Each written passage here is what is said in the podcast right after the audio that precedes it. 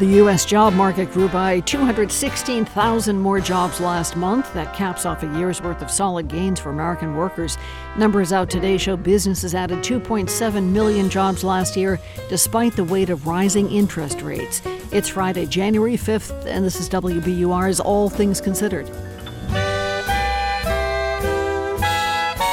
Good afternoon. I'm Lisa Mullins. Also ahead, the man who has led the National Rifle Association for more than 30 years is stepping down. Wayne LaPierre is accused of skimming funds for personal use. His trial was set to begin next week.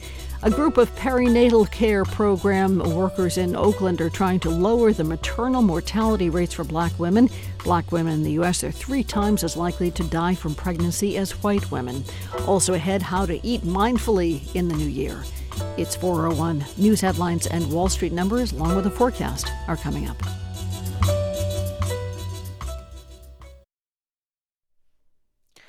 Live from NPR News in Washington, I'm Lakshmi Singh. Is democracy still this country's sacred cause? That is the question President Biden put before American voters who may once again end up deciding this November between him and former President Donald Trump, should Trump secure the GOP presidential nomination. The timing of Biden's first campaign speech of the election year this afternoon is notable. It was made a day before the third anniversary of the pro Trump insurrection at the U.S. Capitol. The whole world watched in disbelief, and Trump did nothing. Members of his staff, members of his family, Republican leaders who were under attack the, at that very moment pled with him act, call off the mob. Imagine had he gone out and said, stop. And still, Trump did nothing. It was among the worst derelictions of duty by a president in American history. Contrary to what multiple courts and elections officials say, Trump maintains that he was cheated out of reelection in 2020 and his supporters remain loyal despite multiple civil and criminal cases Trump faces over his role January 6th, his business dealings, his handling of classified documents, and sexual assault allegations. Deputy Attorney General Lisa Monaco says the Justice Department is doubling down on its plans to attack violent crime. So far, local and federal efforts appear to be paying off in a number of major cities. For example, the number of homicides in Baltimore and Detroit fell last year.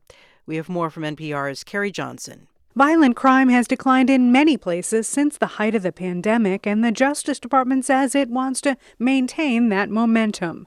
The agency says enhanced background checks for young people buying guns have kept 527 weapons out of the hands of people who should not have them. The Marshal Service has arrested more than 6,000 violent fugitives over the last year and a half.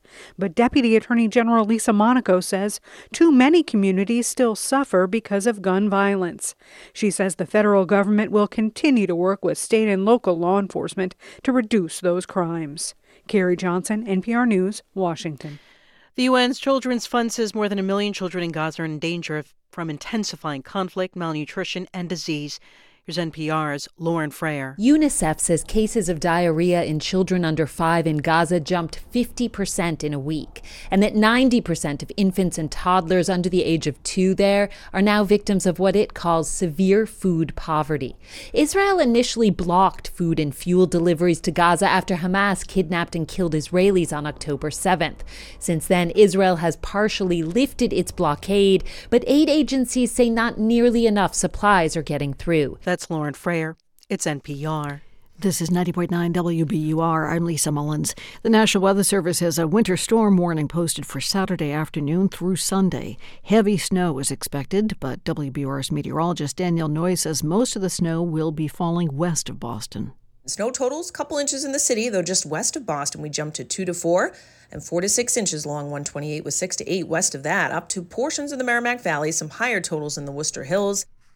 State Highway Commissioner Jonathan Gulliver says they have plenty of drivers, salt, and sand, and 3,000 pieces of equipment on standby. He says this is the exact type of storm they like. The timing is great. It's uh, coming in uh, on a Saturday night and rolling into Sunday, which means that we're not dealing with commuting traffic. Uh, that makes everything a lot easier for us, gives us a lot more room to, to do what we need to do. Although, if you're on the road, you're still urged to take precautions. Massachusetts is the latest state where residents are trying to get Donald Trump's name removed from the state's presidential primary ballot. State Republican Party Chair Amy Carnevale tells WBUR's Radio Boston the voters should decide who becomes the party's nominee. Allowing uh, the ballot commission uh, to make that decision for voters is really anti democratic. Lawyer and former state attorney general candidate Shannon Liss-Riordan is leading the removal effort. She says there are laws that determine who is eligible to be candidate for office. The United States Constitution, for good reason, disqualifies candidates who have engaged in insurrection. Massachusetts Secretary of State Bill Galvin says he hopes the U.S. Supreme Court will make a decisive decision on whether Trump is eligible to be on the ballot. CVS plans to shut down its downtown crossing store in Boston next month. The company says the store at 55 Summer Street will close in early February. Prescriptions will be transferred to a nearby CVS pharmacy, and employees will be able to work at other stores. Forecast should have clouds collecting tonight, about 25 for a low. Tomorrow, more clouds in the mid 30s. Snow starts early tomorrow, down around freezing. A wind driven snow on Sunday. This is WBUR. WBUR supporters include the Langeloth Foundation, supporting justice, equity, and opportunity for all people to foster and sustain safe and healthy communities. Learn more at langeloth.org.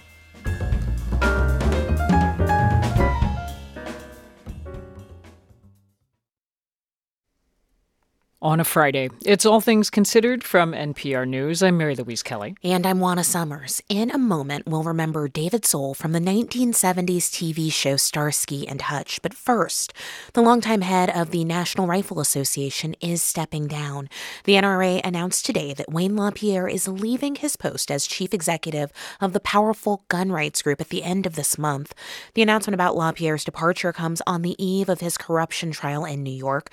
Joining us here in studio with more more is NPR's Joel Rose. Hi there. Hi, Juana. So, Joel, just to get us started, remind us who Wayne LaPierre is and why this departure is such a big deal. Yeah, LaPierre is really one of the chief architects of the modern gun rights movement. He's led the NRA since 1991, was part of the inner circle that moved the NRA to a far more hardline stance on gun regulation at a time when mass shootings and other gun violence were rising. LaPierre was once a kingmaker in American politics, hugely influential in Republican circles, but also among many rural Democrats. Um, he was also a, major target for gun control activists, particularly after mass shootings in San, at the Sandy Hook Elementary School in Connecticut and at a high school in Parkland, Florida. LaPierre rejected attempts to change gun policy in the wake of those shootings and, and used the specter of more gun controls to fundraise for the oh, NRA. Yeah, I mean, he's been quite a fixture. So tell us what exactly happened to bring about this dramatic fall? Well, you have to go back to 2019, which is when claims of mismanagement and corruption began to surface, first from dissenters inside the NRA.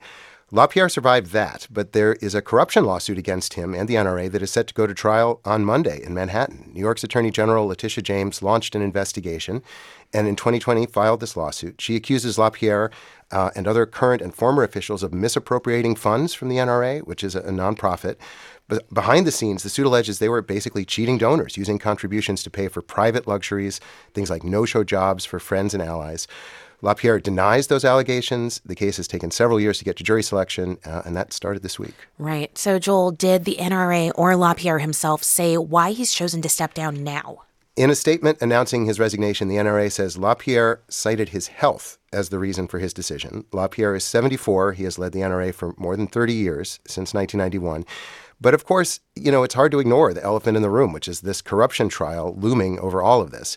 The NRA says it will continue to fight that lawsuit, and, and Wayne LaPierre is still a defendant in his private capacity uh, as the case goes to trial. Okay, big picture here, Joel. What does all of this mean for the future of the National Rifle Association?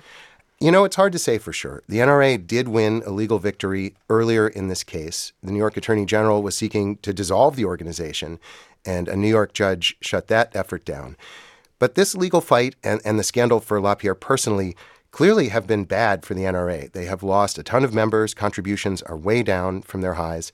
Uh, they've had to shut down their media operations. The organization even tried uh, unsuccessfully to file for bankruptcy. This trial will really decide what the future shape of the NRA could be. If the organization loses, it could be subject to significant oversight from the New York Attorney General going forward, which would really hobble what it could do as an organization. And here is Joel Rose. Thank you, Joel. You're welcome to the border now, where four crossings with Mexico reopened yesterday after the federal government closed them late last year. That was in response to as many as 10,000 people a day crossing the border. Arizona Public Media's Danyelle Khmara went to the port of entry at Lukeville, Arizona, which was closed for 30 days. The Lukeville port is a direct route from Arizona to popular beaches at Rocky Point and a vital connection between the small cross border communities of Ajo, Arizona, and Sonoyta in Sonora. Sergio Hernandez owns Tacos El Tarasco restaurant in Ajo. He says he lost nearly half his revenue during the month long closure. And another complication all his employees live on the Mexico side of the border. So, what was a 40 minute commute became close to six hours if it happens again, I don't know where we're going to do. Maybe downsize or move my business somewhere else. More than a million cars pass through the town of about 3,200 people every year, says Bo Johnson with the Ajo Chamber of Commerce. And the closure happened during what is usually the busiest time, when businesses make critical revenue to make it through the slow summer months. We're glad to see that this only lasted a month, but one month was pretty devastating as far as revenue for our businesses and for visitation and tourism in our town. Arizona has become the epicenter of migrant crossings in recent months, with Border Patrol apprehending upwards of 70,000 people in December. After the border closure, Democratic Governor Katie Hobbs called out the National Guard to assist local law enforcement with border security measures. Toward the end of December, the numbers of migrants slowed, which allowed the Department of Homeland Security to reopen the ports of entry, says DHS's Blas Nuñez-Neto. That reduction, you know, may be the result of seasonal trends. We usually do see a decline in encounters this time of year and it could also be the result of some uh, coordinated enforcement actions that we are taking with the government of Mexico over the last couple of weeks. Nuñez-Neto says future closures are a possibility if migrant numbers increase again. For NPR News, I'm Danyelle Khmara in Lukeville, Arizona. Prescription drugs are generally cheaper in Canada than they are here in the US, and now Florida is a step closer to being able to import them because of a shift in policy by the Food and Drug Administration. NPR Pharmaceuticals correspondent Sydney Lupkin is here to talk with us about that. Hi, Sydney. Hi, Juana. So, Sydney, first, what exactly did the FDA do here? So, the agency authorized Florida's proposal for a drug importation program that would allow the state to buy cheaper drugs from Canada. Under federal law, any state or tribe can submit one of these program proposals, and a few have. The law allows importation of certain prescription drugs in bulk if doing so would save Americans money without adding safety risks. It excludes some very expensive drugs. Florida's proposal is the first to be okayed by the agency, but this is just a step. A lot more has to happen before before Floridians, mainly those on the state Medicaid Medicaid program, for instance, could benefit from Canada's lower drug prices. Okay, I'm sensing there might be some hurdles here. What kind are we talking about? Oh my gosh, all kinds of hurdles. So, first, the FDA wants Florida to specify which drugs it wants to import. Florida also has to verify that the drugs meet FDA's quality standards and relabel those drugs. And that's a big undertaking. Here's Aaron Kesselheim, a professor at Harvard Medical School. I think it's going to be very challenging for this sort of arrangement to make products available widely to patients at lower prices. Meanwhile, the drug industry is expected to put up a fight. The head of the trade group Pharma has already called the FDA authorization reckless and said it is considering all options per, for preventing this policy from, quote, harming patients. So the industry will likely sue. And Canada has been reluctant to play ball on this because this program could lead to drug shortages and increased prices in Canada.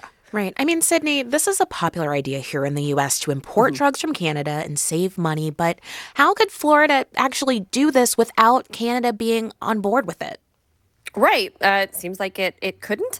So, one thing to keep in mind is that Canada has a lot fewer people than the US does, only around 40 million, which is about the same size as California. When Canada buys drugs and negotiates their prices, something the US doesn't do across the board, it's buying for that smaller population. So, to have to supply Florida and other potential states with drugs through these importation programs, the math just doesn't work. And the industry can resist. Companies making branded drugs could try to limit their supply going into Canada so that it can't keep up with new demand from the US, um, and there won't be enough to send to Florida or whatever other state decides to do this. Okay, so it does not sound to me like this is the wholesale solution to all of the drug price problems we're seeing here in the US, huh? No, unfortunately, it's probably not. When I asked uh, Kesselheim from Harvard how soon before Floridians might benefit from this program, he said possibly never. Um, that said, it's, it's, it's still a big step because the FDA is saying for the first time in years that yes, drug importation like this can be done safely. Um, I also spoke to Tricia Neuman, who directs the program on Medicare policy at KFF, KFF, a health, a health policy nonprofit. She said importing cheaper drugs from Canada isn't any kind of comprehensive solution to America's drug price problem. Instead, the drug price negotiation that's begun in Medicare through the Inflation Reduction Act is a much better way to rein those high prices in. The administration is currently working on negotiations for its first 10 drugs. Uh, those prices will be announced in the fall and they could go into effect uh, in 2026. NPR Pharmaceuticals correspondent Sydney Lupkin. Thank you, Sydney. You bet. David Soul, star of the 1970s cop show Starsky and Hutch, has died at 80. No cause of death was given. Soul played Detective Kenneth Hutch Hutchinson alongside co star Paul Michael Glaser as David Starsky. Fans will remember the iconic duo patrolling the streets of the fictional Bay City, California in that bright red, striped Gran Torino. Look, the engine had a 375 cubic. You just want me to drive around in a striped tomato like you got. My car's a striped what? While best known for playing Hutch, Soul got his start in entertainment as a singer. I am the covered man. Wearing all black and a ski mask, Soul's act as the covered man kickstarted his career on the TV talk show circuit. As an actor, Soul also played roles in the 1960s comedy western series Here Come the Brides and the noir thriller film Magnum Force. After the success of Starsky and Hutch, Soul returned to music. His song Don't Give Up on Us was a hit worldwide, topping charts here in the US and the UK. Don't give up on us, baby. Don't make the wrong seem right. The future isn't just one night, it's written in the moonlight, painted on the stars. We can't change ours. Don't give up on us, baby. We're still worth one more try. Thanks for listening to All Things Considered from NPR News. This is 90.9 WBUR. More good news on the job front. That's coming up in about 20 minutes on All Things Considered. We're funded by you, our listeners, and by Comcast Business, providing gig speed Wi Fi to help take businesses to the next level. Comcast Business, powering possibilities. A slight upswing to end the first week of the trading for the year. The Dow gained less than a tenth of a percent today. S&P rose about two tenths of a percent. The Nasdaq eked out a one tenth of a percent gain. The forecast is coming up.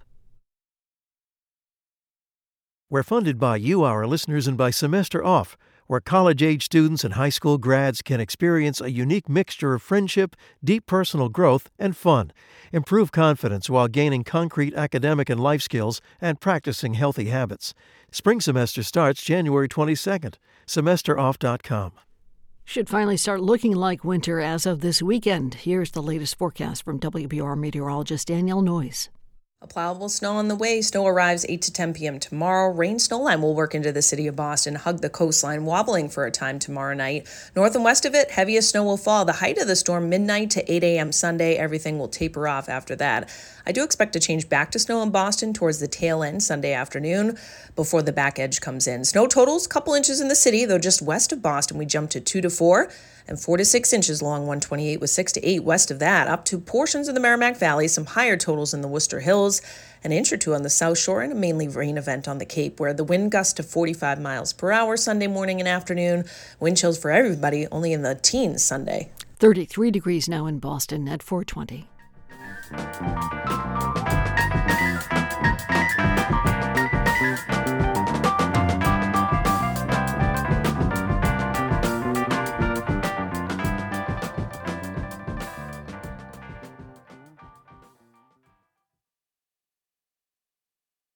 Support for NPR comes from this station and from Jarl and Pamela Mohn, focusing on civil liberties, foster youth, public radio, and the arts. From the Alfred P. Sloan Foundation, supporting books, radio, podcasts, film, television, theater, and more to bridge science and the humanities. And from Heather Sturt Haga and Paul G. Haga, supporting African Wildlife Foundation, working to ensure wildlife and wild lands thrive in modern Africa. Learn more at awf.org.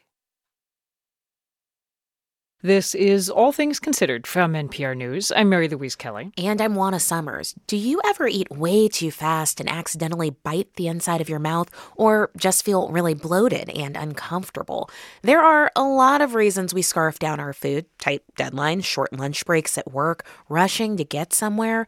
If you're working on building better eating habits in the new year, you might want to try eating mindfully. Mindful eating practice encourages us to make choices that are satisfying and nourishing to the body. Lilian Cheung is the director of mindfulness research and practice at Harvard University. She practices and researches mindful eating, which asks us to slow down and notice our food. NPR Life Kit host Marielle Segarra asked her for tips we can use to eat at a healthy pace. Lilian, how fast are we supposed to eat a meal? Like, is there a standard we should be following? Well, most you'll find most nutritionists urging us to take 20 minutes for a meal. Okay. Because it takes about that time for your body to get the signal to the brain that you are full. Mm. If you eat fast, your brain is not getting that signal that you are full until about 20 minutes and it involves the nervous system as well as hormonal system.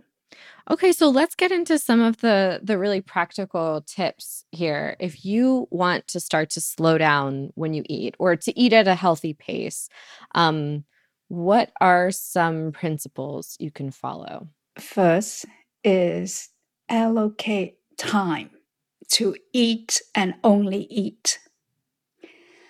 And make sure your cell phone is not with you or is face down.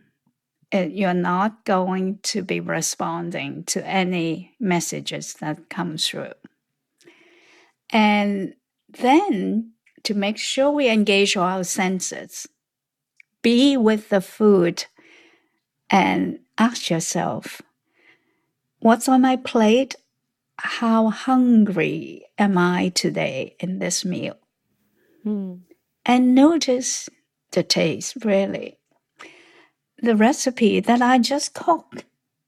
Is it too salty? Does it need something else that I can improve it next time? And engage your smell, all your senses, the texture, and whatever thought that arose as you eat, because there might be some emotional aspects Mm. related to the food and be aware of it. Okay, let's say you make a meal that is something that your your grandmother used to make for you and you're eating it and you're tasting oh my god, this tastes just like my grandma's stuffed cabbage. You know, like that's an emotional reaction that you can have to a meal too that's positive, but if you pause rather than just shoveling it in, if you're pausing and saying like what do I feel when I bite into this stuffed cabbage? You know, who does it remind me of? Does that help? Yeah, it does help because it brings back loving, wonderful memories. And the dish that you use as an example is a great healthy dish. We have to consider sort of the physiological and emotional, psychological aspects of food. But I really worry for America because the amount of ultra processed, highly refined foods in the market is so huge and it's easy to get addicted to it. Um, so we have to be very mindful when we yearn for those. And if you're really longing for potato chips, eat it, but make sure you just take a handful and put it in a nice dish and eat it mindfully to be able to taste the saltiness, this crispiness, and thank the universe for the right climate to be able to have that potato and the manpower that has been engaged in making it available not only at the factory, okay, but also transportation to get the chips to the supermarket, etc. Mindful eating really allows us to become much more aware of what we have, how we get it, and what it takes to be able to have that. The point you make about taking the potato chips and putting them in a bowl, it gets at another tip for how to eat at a healthy pace, which is take smaller portions to the table, right? Mm-hmm. Exactly. If you have a whole bag of chips with you and start eating, it's really challenging and difficult to stop after six or eight chips. Because, you know, we love the taste, we love the crispiness, and we just keep getting it from the bag. And especially when you may be looking at your cell phone or watching a TV program, you're distracted and you feel good about the crispiness and the taste, and you just want more and more without consciously thinking about stopping. Yeah. I wonder is there a space for saying affirmations even in your head, you know, like I'm not in a rush, you know, or I I enjoy my food or something really simple to keep yourself on track? Oh, yes. I think the key with a hurried life when you start to eat is literally stop and take a few breaths in and out. Look at what you are eating and tell yourself, I'm going to enjoy this. And the food will nourish me, both my body and my mind. Mm-hmm. And is there a particular way we should try to eat? Like any technique that you could tell us that'll help us eat slower? I think chewing is important. We don't chew enough and we just swallow the food. So chewing our teeth is supposed to help us to break up the food so that it's easier for absorption. You know, it mm-hmm. helps in many different ways. Digestion and appreciation of food and it really helps to get you to know more about your own relationship with food. So look at your food, know what you're eating, take a bite and chew, chew, chew. that was Lilian Cheung, a mindful eating researcher, speaking with Life Kit host Marielle Segarra. Life Kit wants to help you make and keep your New Year's resolution. Check out Life Kit's resolution planner. You can choose areas of life you'd like to focus on, and the tool will guide you to some of Life Kit's best tips on the topic. You can find it at npr.org/new year.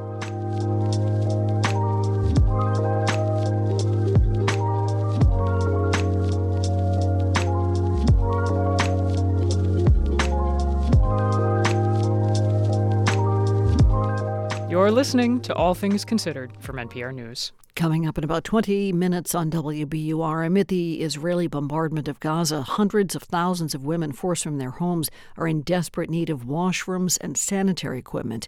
The private struggles of women in Gaza amid the war, coming up. Should have clouds collecting tonight, about 25 degrees for a low. Tomorrow, more clouds in the mid 30s. Snow starts early tomorrow night, down around freezing. Sunday, a wind driven snow, temperatures in the mid 30s.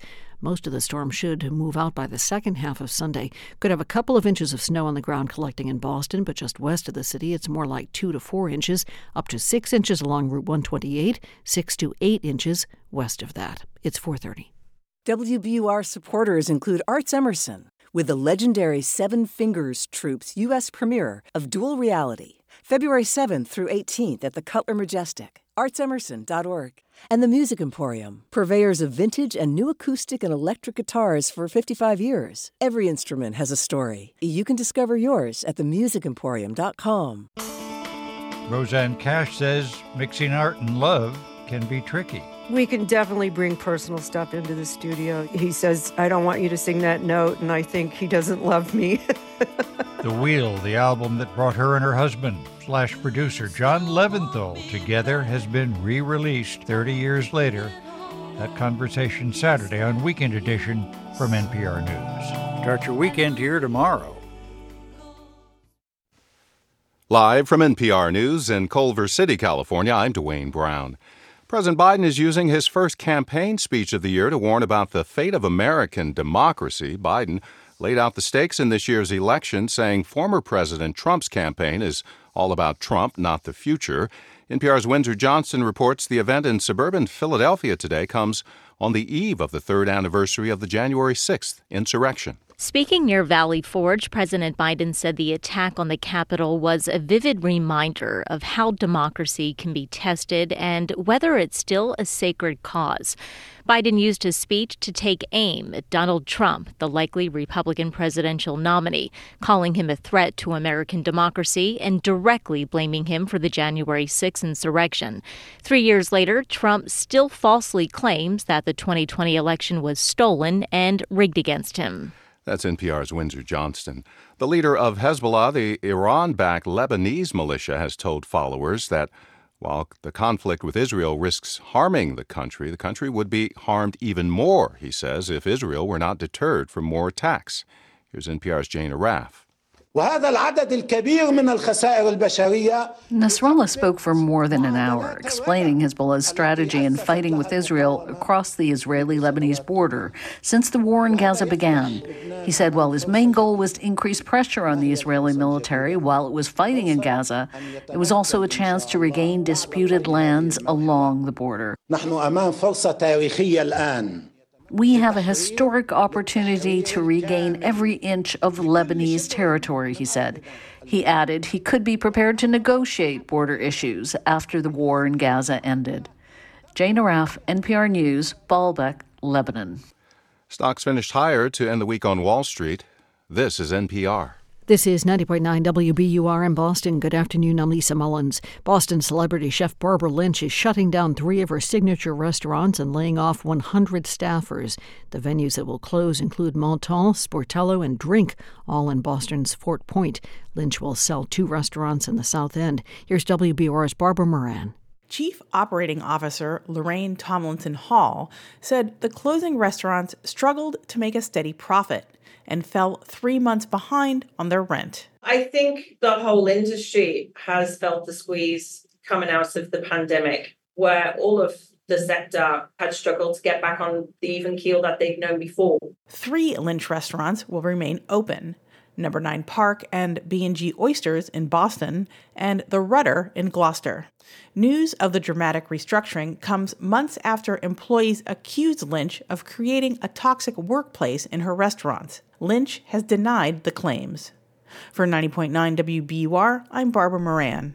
Governor Maura Healey is appointing a South Shore state representative to a newly created post. Duxbury Democrat Josh Cutler will become an undersecretary in the Executive Office of Labor and Workforce Development. He'll focus on apprenticeship and work based learning. New England Patriots are preparing for their final game of the season, and speculation is that Sunday's matchup against the Jets in Foxborough could be head coach Bill Belichick's last game with the Pats. ESPN senior writer Howard Bryant tells WBUR's Radio Boston that Belichick's potential departure would be historic. It's Don Shula leaving the, the Dolphins. It's it's Jerry Jones firing uh, Tom Landry. It's it's the end of an era if this is what it these is. these were huge, iconic this, coaches it, of previous exactly. teams. The, these this is the you're looking at the Mount Everest of the game. That's Howard Bryant speaking with uh, Radio Boston host Tiziana Dearing. Bryant says he does not expect Belichick to be back with the Pats next season. The team is 4 and 12 and has finished 3 of the past 4 seasons with a losing record. The forecast is next. WBUR supporters include Boston's How Do You See the World experience with the Mapparium Globe. Visit and explore stories about global progress. Tickets at howdoyouseetheworld.com. Wintry weather should move in late tomorrow afternoon or early evening and stick around until Sunday afternoon. Could be some rainy breaks scattered in there. By the time it all ends, Boston could have a couple of inches of wet snow. Immediately to the west, there could be up to four inches, up to six along 128, and up to eight inches toward the interior. 33 degrees in Boston at 435. Support for NPR comes from this station and from BritBox with Archie, based on the true story of Hollywood icon Cary Grant a new original drama starring Jason Isaacs, Archie, now streaming at britbox.com/npr. From Procter & Gamble, maker of ZzzQuil Pure Z's gummies, designed with melatonin for occasional sleeplessness to help people fall asleep naturally. Learn more at zzzquil.com. And from the John D. and Catherine T. MacArthur Foundation at macfound.org. From NPR News, this is All Things Considered. I'm Juana Summers. And I'm Mary Louise Kelly. 226 migrants arrived in Denver just yesterday.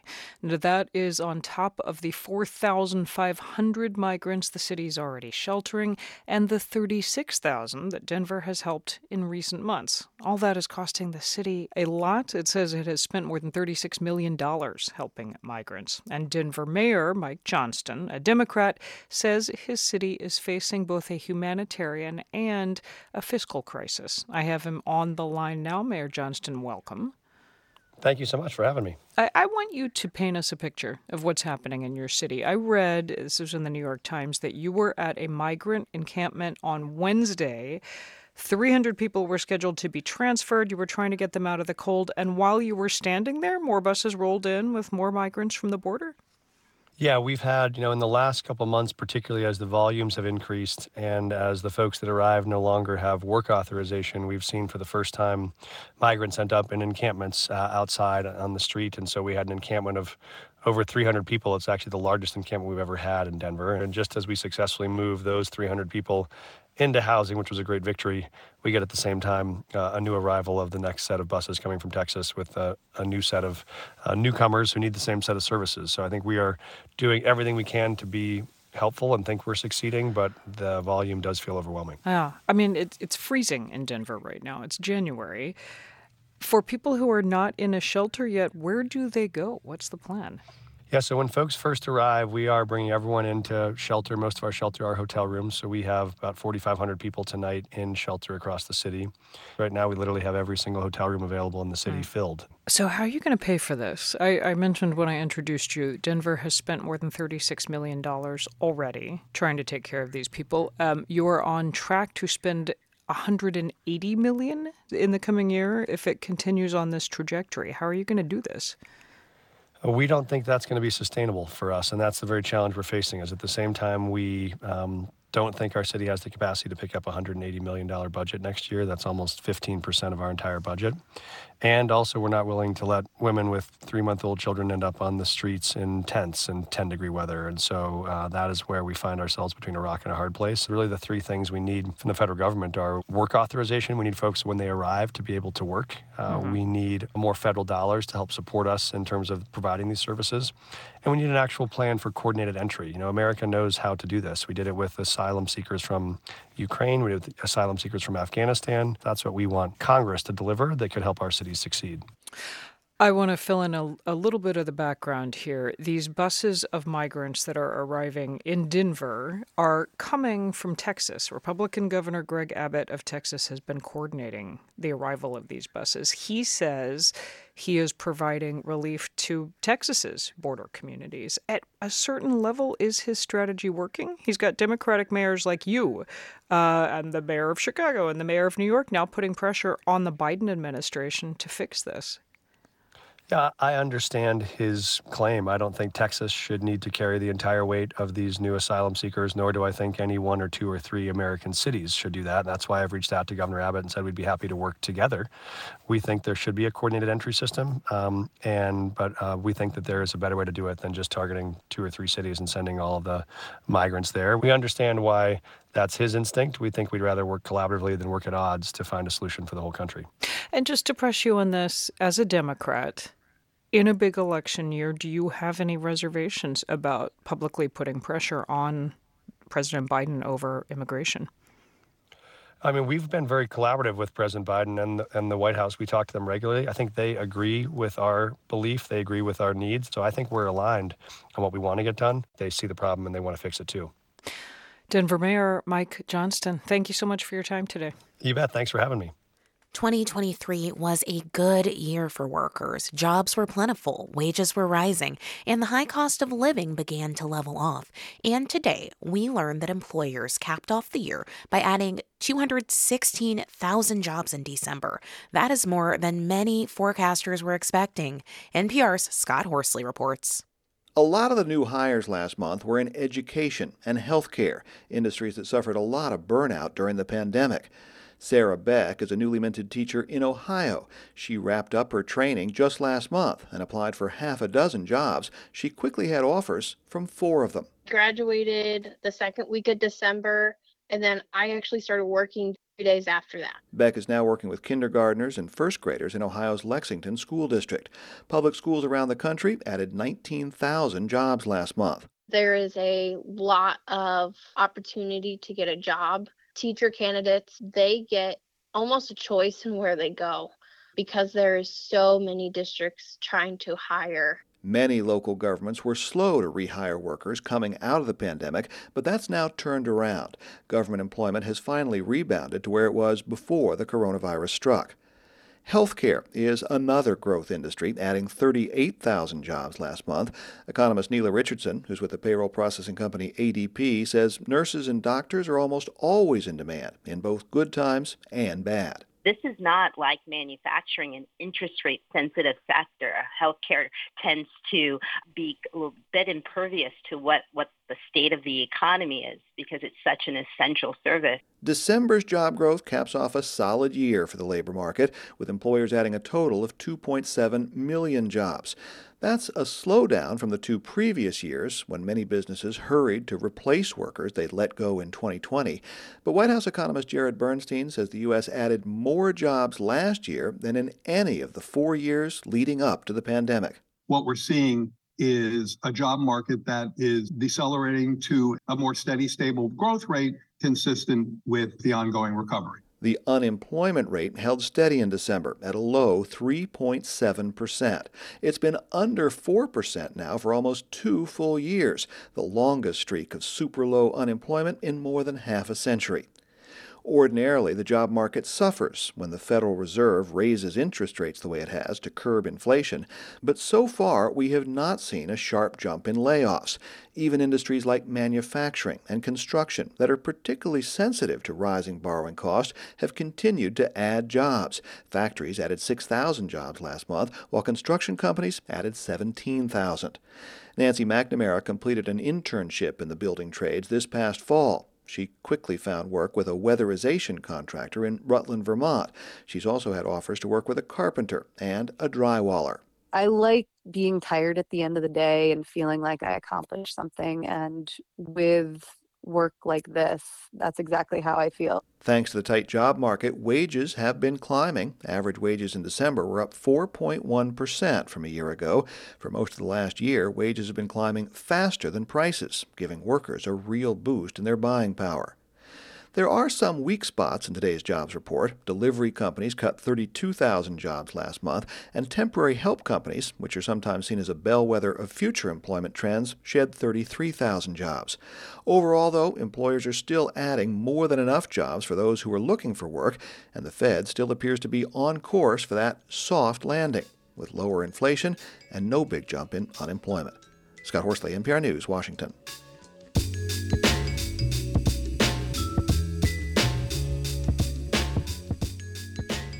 You're listening to All Things Considered.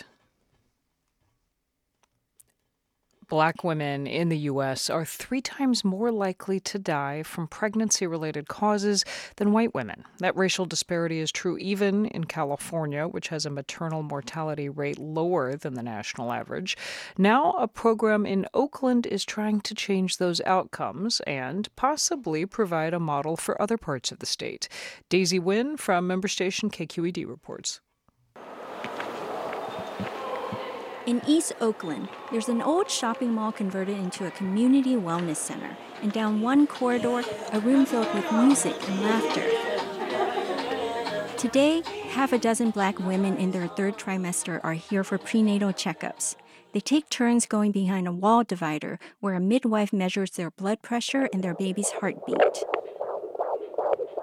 Then they have two hours with black midwives and doulas where they can ask questions to help them make informed decisions about their medical care. Jyesha Wren is a midwife and program director of Beloved Birth Black Centering. She says prenatal visits typically last 15 minutes, not long enough for patients to get all the information they need. There's no time for them to be taking charge of their healthcare in that way and knowing what's going on with their bodies um, and making their decisions and having them respected.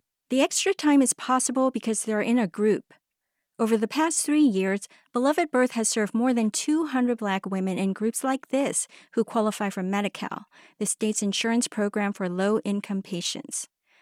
A combination of public funds and private grants pay for things like childbirth education, tools to help them check their vital signs at home, and free produce and postpartum meals delivered to their door. Addressing this issue of health equity is, is really important.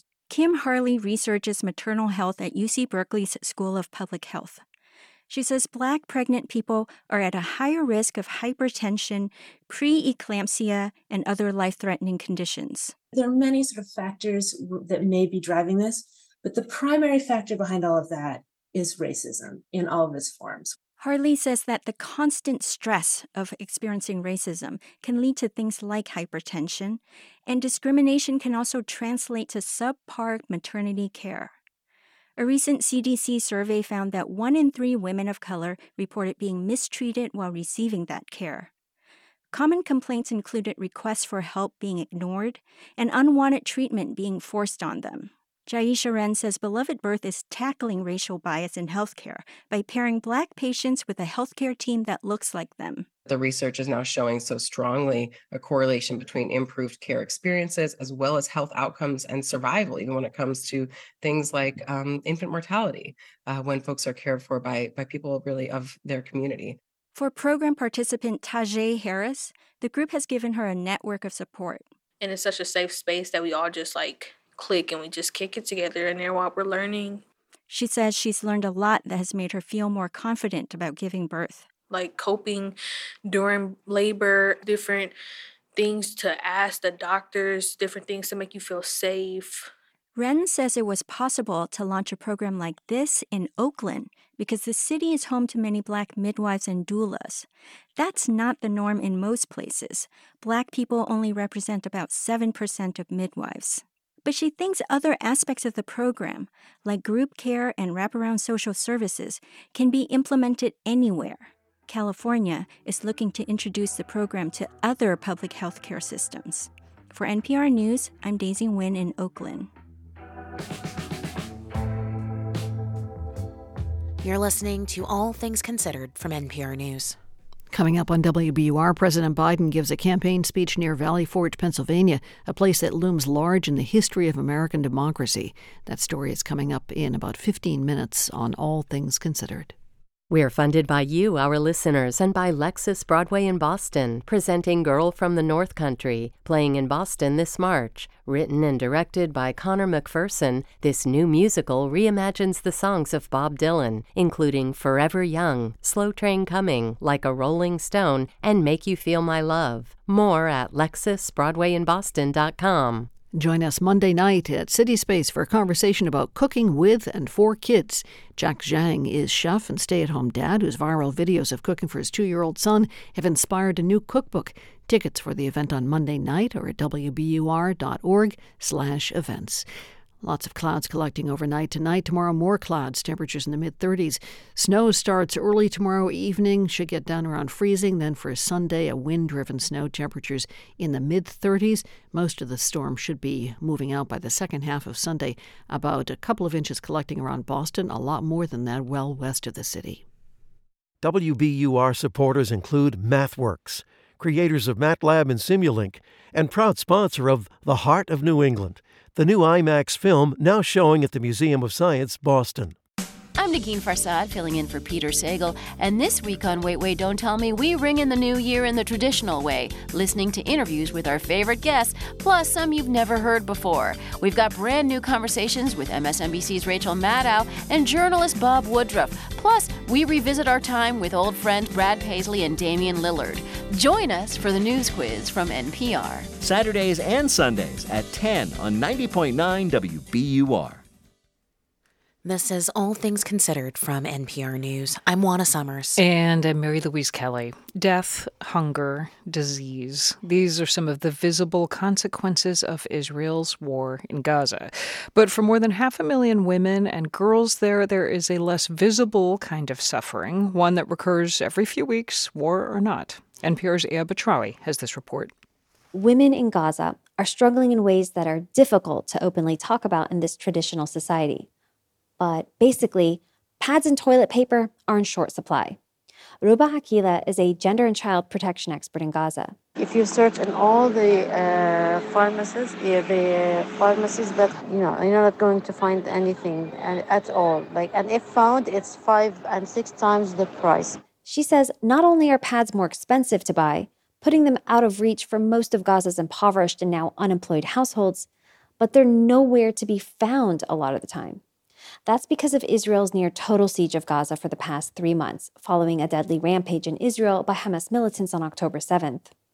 Another challenge is finding a bathroom and running water. You cannot clean quite well in this regard, so it's messy, it's terrible, and nobody speaks about it. Akila says some women wake up early and line up at hospitals to shower and use the bathroom.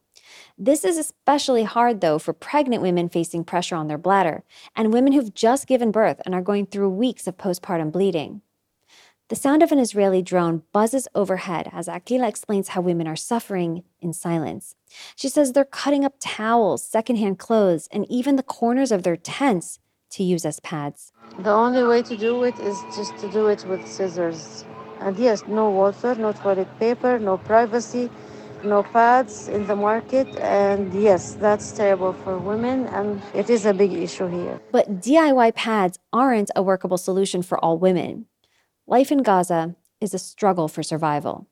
People are spending their days searching for food and drinking water, and many have had to relocate more than once as Israel orders more areas it's bombing to evacuate. Heba Ostrov, a young woman in Gaza, sent this voice memo to NPR's producer Abu Bakr Bashir.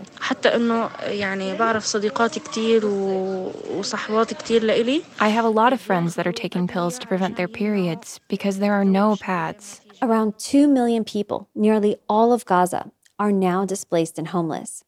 Most are living in overcrowded UN run schools where sometimes 400 people share a single bathroom. Others are living in the open or in tents. Bisan Owda has been vividly documenting her life in Gaza throughout the war to her 3.7 million followers on Instagram.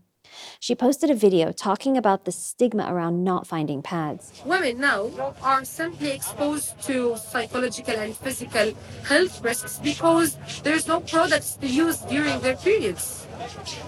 Women are shy to tell you this, but they don't have to be shy actually. In another video, She showed what the inside of a makeshift bathroom in a tent encampment in Khan Yunis in Gaza looks like. There is no water, there is nothing around them, there is no infrastructure. They're living just in a tent. Um, and they need bathroom. They're humans. They made this.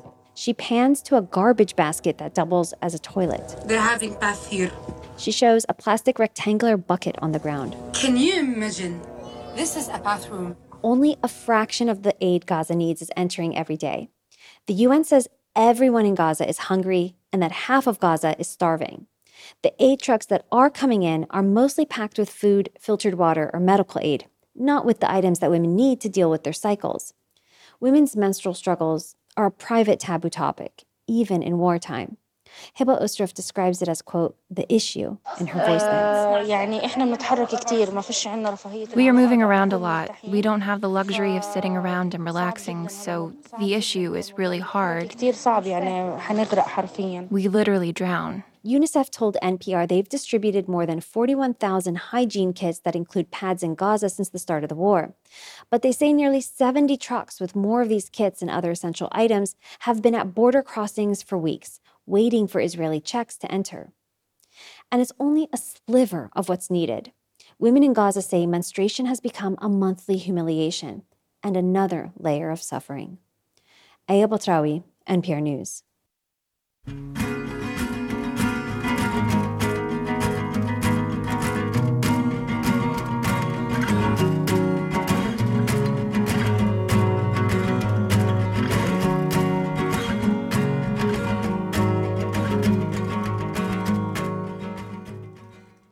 Neptune and Uranus are the farthest planets from the Sun. Pictures show Uranus as a pale green orb, while Neptune usually looks much bluer, almost like it's cobalt or sapphire. Astronomers recently did a new analysis that revealed these planets' true colors. And as NPR's Nell Greenfield Boyce reports, what they came up with is a bit of a surprise.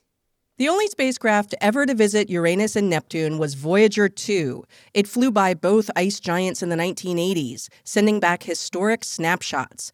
Patrick Irwin is an astronomer with the University of Oxford. He says the images captured by this spacecraft were taken with different color filters. It's got a green filter, it's got a blue filter, it's got an orange filter. Those separate images then had to be recombined. And that's a surprisingly subtle process. He says back then, choices were made when processing the images. The colors got tweaked to highlight Neptune's interesting features, like bands of clouds and a dark spot. The Voyager team was open about this, but Irwin says in the decades since then, the subtleties of how the images were made have been forgotten. These depictions of Neptune and Uranus have become entrenched. People now just think, well, that's how they look. He and some colleagues were recently trying to better understand the clouds on these two planets using data from instruments on the Hubble Space Telescope as well as the European Southern Observatory's Very Large Telescope. The scientists realized they could use this data to rebalance the images taken by Voyager 2 and produce color images that you would actually see were you there with the spacecraft uh, looking at the planet. What they found is that Uranus and Neptune actually look almost the same. They are both pale bluish green. Neptune might be slightly more blue, but the difference is nothing like what you'd see if you just Google for images of these two planets. When you compare the true color representations against the original representations, you can see that both planets don't look very different, and the all the sort of amazing sort of uh, atmospheric features in Neptune's atmosphere are much more indistinct and difficult to see. A report on all this is published in the monthly notices of the Royal Astronomical Society. Leigh Fletcher was on the research team. He's with the University of Leicester.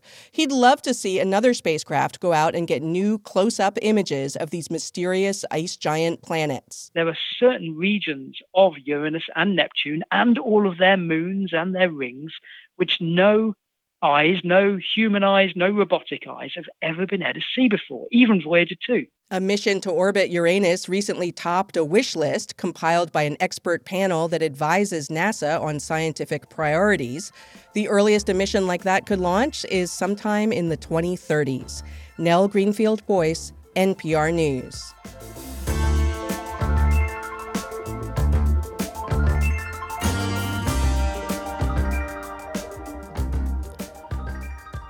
This is All Things Considered from NPR News. Support for NPR comes from this station and from the Kauffman Foundation, providing access to opportunities that help people achieve financial stability, upward mobility, and economic prosperity, regardless of race, gender, or geography. Kauffman.org. From the Wallace Foundation, working to develop and share practices that can improve learning and enrichment for young people and the vitality of the arts for everyone. Ideas and information at wallacefoundation.org. From Viking, committed to exploring the world in comfort, offering small ship experiences with a shore excursion included in every port and programs designed for cultural enrichment. Learn more at Viking.com. And from listeners like you who donate to this NPR station. This is 90.9 WBUR. Thanks for joining us this afternoon. A nice dry evening and overnight ahead, about 25 degrees for a low. Tomorrow, mainly overcast in the mid 30s tops. Snow starts early tomorrow night, should be down around freezing. Then for Sunday, a wind driven snow, temperatures in the mid 30s. Most of the storm should move out by the second half of Sunday. We could have a couple of inches of snow collecting in Boston. Just west of the city, it's more like 2 to 4 inches, up to 6 inches along Route 128, then 6 to 8 inches west of that. Could be wind chills on Sunday that may make it feel like the teens, so be careful if you'll be out on the roads. It's 459. I'm WBUR Arts and Culture reporter Cristela Guerra, and this is 90.9 WBUR FM Boston, 92.7 WBUA Tisbury, and 89.1 WBUH Brewster. Listen anytime with our app or at WBUR.org. WBUR, Boston's NPR news station. It's been three years since supporters of Donald Trump descended on the U.S. Capitol in a lethal riot. Today, his first campaign speech of the election year, President Biden warned against the consequences of compromising democracy. Our story is coming up on this Friday, the 5th of January. You're listening to WBUR's All Things Considered. I'm Lisa Mullins. Also ahead, climate change in California is leading to huge waves and the huge waves are leading to coastal erosion. Our report is just ahead. The risks that unregulated intravenous treatments at med spas are posing to patients. And the suffragette mom from Mary Poppins, British actress Glynis Johns, has died at the age of 100. We'll remember the wit and charm she brought to the stage and screen. It's 501. News headlines are coming up.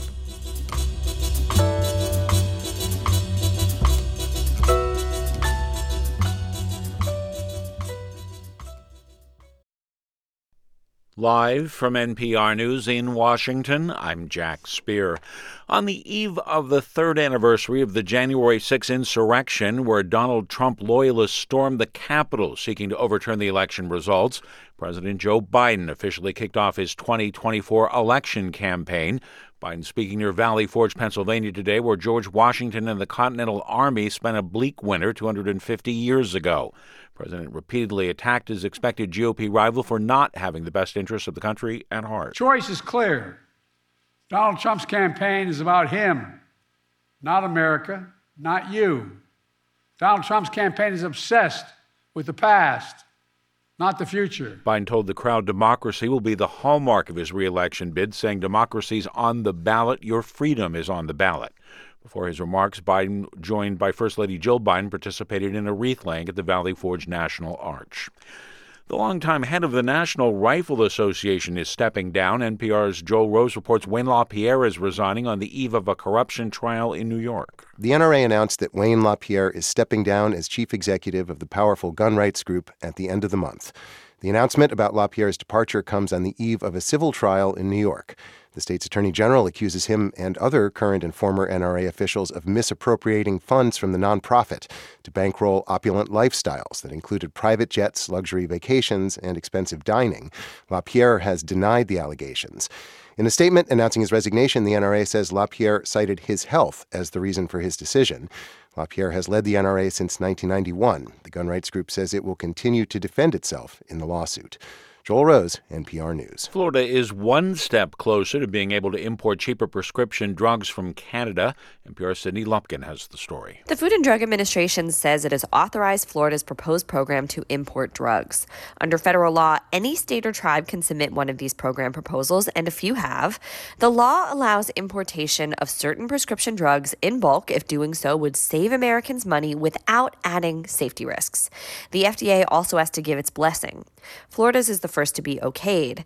The state has to get through a lot more hurdles, however. It has to specify which drugs it wants to import, verify that they meet FDA standards, and relabel them. While the FDA authorization is a major policy change, experts also say it alone won't solve the United States high drug price problem. Sydney Lupkin, NPR News. The U.S. economy was still chugging along in the final month of last year, with employers continuing to add jobs and the unemployment rate holding steady. Labor Department reports that employers added 216,000 jobs in December. The unemployment rate, calculated by a different method, held steady at 3.7 percent. Stocks closed modestly higher at week's end. The Dow up 25 points. The Nasdaq rose 13 points. This is NPR. This is 90.9 WBUR. I'm Lisa Mullins. The storm tomorrow night through Sunday is expected to drop some 6 to 8 inches of snow west of Route 128, with more in parts of Worcester County and the Merrimack Valley. Highway Administrator Jonathan Gulliver, Gulliver says the crews are ready. We have a little bit more than 3,000 pieces of equipment available to us. I, I expect that uh, we're going to use pretty much all of them at one point or another during the storm, but uh, I, I, expect that at any given time, you're going to probably have somewhere between 2,800 and 3,000 pieces of equipment out. Gulliver also says the state has plenty of drivers, salt, and sand. The city of Boston is not expected to get more than a couple of inches of snow. A debate is taking shape over whether Donald Trump's name will appear on the Massachusetts Republican primary ballot. Attorney Shannon Liss-Riordan and the nonprofit group Free Speech for the People are asking state election officials to disqualify Trump under the 14th Amendment. But state GOP leaders argue that voters should get to have their say. Here's WBUR's Rob Lane. Ron Fine is legal director for Free Speech for the People. He argues the law is clear. Anyone who violates rules against insurrection cannot seek public office. And Fine says the Constitution limits who can run for president. Barack Obama cannot be president again. He's already served two full terms. And even though perhaps many Democratic primary voters would be happy to see Barack Obama run for a third term, he is ineligible. But Massachusetts GOP chair Amy Carnevale says the move to bar Trump is undemocratic. The decision as to who our nominee should be should remain with the voters. The voters should have that choice. It's unclear when the state ballot law commission will rule on the challenge. For 90.9 WBUR, I'm Rob Lane. Boston restaurateur Barbara Lynch is closing three of her eight restaurants and selling two others. There were reports last year of abuse complaints from her employees who said that Lynch ran a toxic workplace. Today's announcement from the Lynch Collective said that 100 jobs are being eliminated. Barbara Lynch is planning to keep her three remaining restaurants open. 32 degrees now in the Boston area. Clouding up tonight, gray skies tomorrow, then snowfall starts late tomorrow, packs a punch through tomorrow night into Sunday morning. The snowfall should end in the afternoon, but gusty winds and intermittent rain should make for a pretty messy mix. Boston area could get about two inches of snow just west of Boston, two to four inches, as much as six inches around Route 128, then up to eight inches well west. Could be tough travel tomorrow night and again late Sunday morning and afternoon, especially in areas where there is a flash freeze. This is WBUR. It's 507. We're funded by you, our listeners, and by the Pew Charitable Trusts, sharing stories to illuminate data and trends that shape the world today through its podcast After the Fact. Learn more at pewtrusts.org slash after the fact. From NPR News, it's All Things Considered. I'm Mary Louise Kelly. And I'm Juana Summers. Glynis Johns has died at the age of 100. She was best known as the mom in Mary Poppins, but she was so much more than that. Bob Mondello has our appreciation a little later this hour. First, we turn to President Biden, who gave his first campaign speech of the year today. And it was not the kind of upbeat message you might expect to hear. Instead, he delivered a solemn warning about threats to democracy. Today, we're here to answer the most important of questions Is democracy still America's sacred cause? Biden said this is the top question for the campaign ahead, given the threat to democracy of three years ago on January 6th when supporters of his opponent stormed the Capitol. Well, to talk about this, we have NPR White House correspondent Deepa Shivaram on the line. Hey there. Hey, Mary Louise. Before we get to what he said, let's recognize where he said it. Biden was speaking just outside Valley Forge, Pennsylvania. Explain the significance. Yeah, I mean, this goes way back in American history during the Revolutionary War. This area where Biden made these remarks was where General George Washington and his troops spent the winter of 1777. At the time, British troops occupied Philadelphia. And talking about George Washington is how Biden started his speech today, how Washington's mission fighting for America's independence was, in his words, a sacred cause. And Biden went on to talk about how democracy is still this country's sacred cause. So that's why he picked Valley Forge from from a historical point of view. But I'll also note that the state, Pennsylvania, is really important for this election, right? One of the few swing states. How it turns out will help determine the outcome in November. Uh, President Biden has made a, a point of speaking about democracy for more than a year now. What stood out to you, Deepa, about, about this speech? Right. So this has been kind of a series of speeches Biden's been doing. Some of them have been campaign speeches like this one, others have been in his more formal capacity as president. But this one was notable because he really laid out a contrast between preserving democracy and what Trump has done. He talked about Trump's actions on January 6th, inciting violence, and Trump's reelection campaign, where he wants to be a dictator on day one.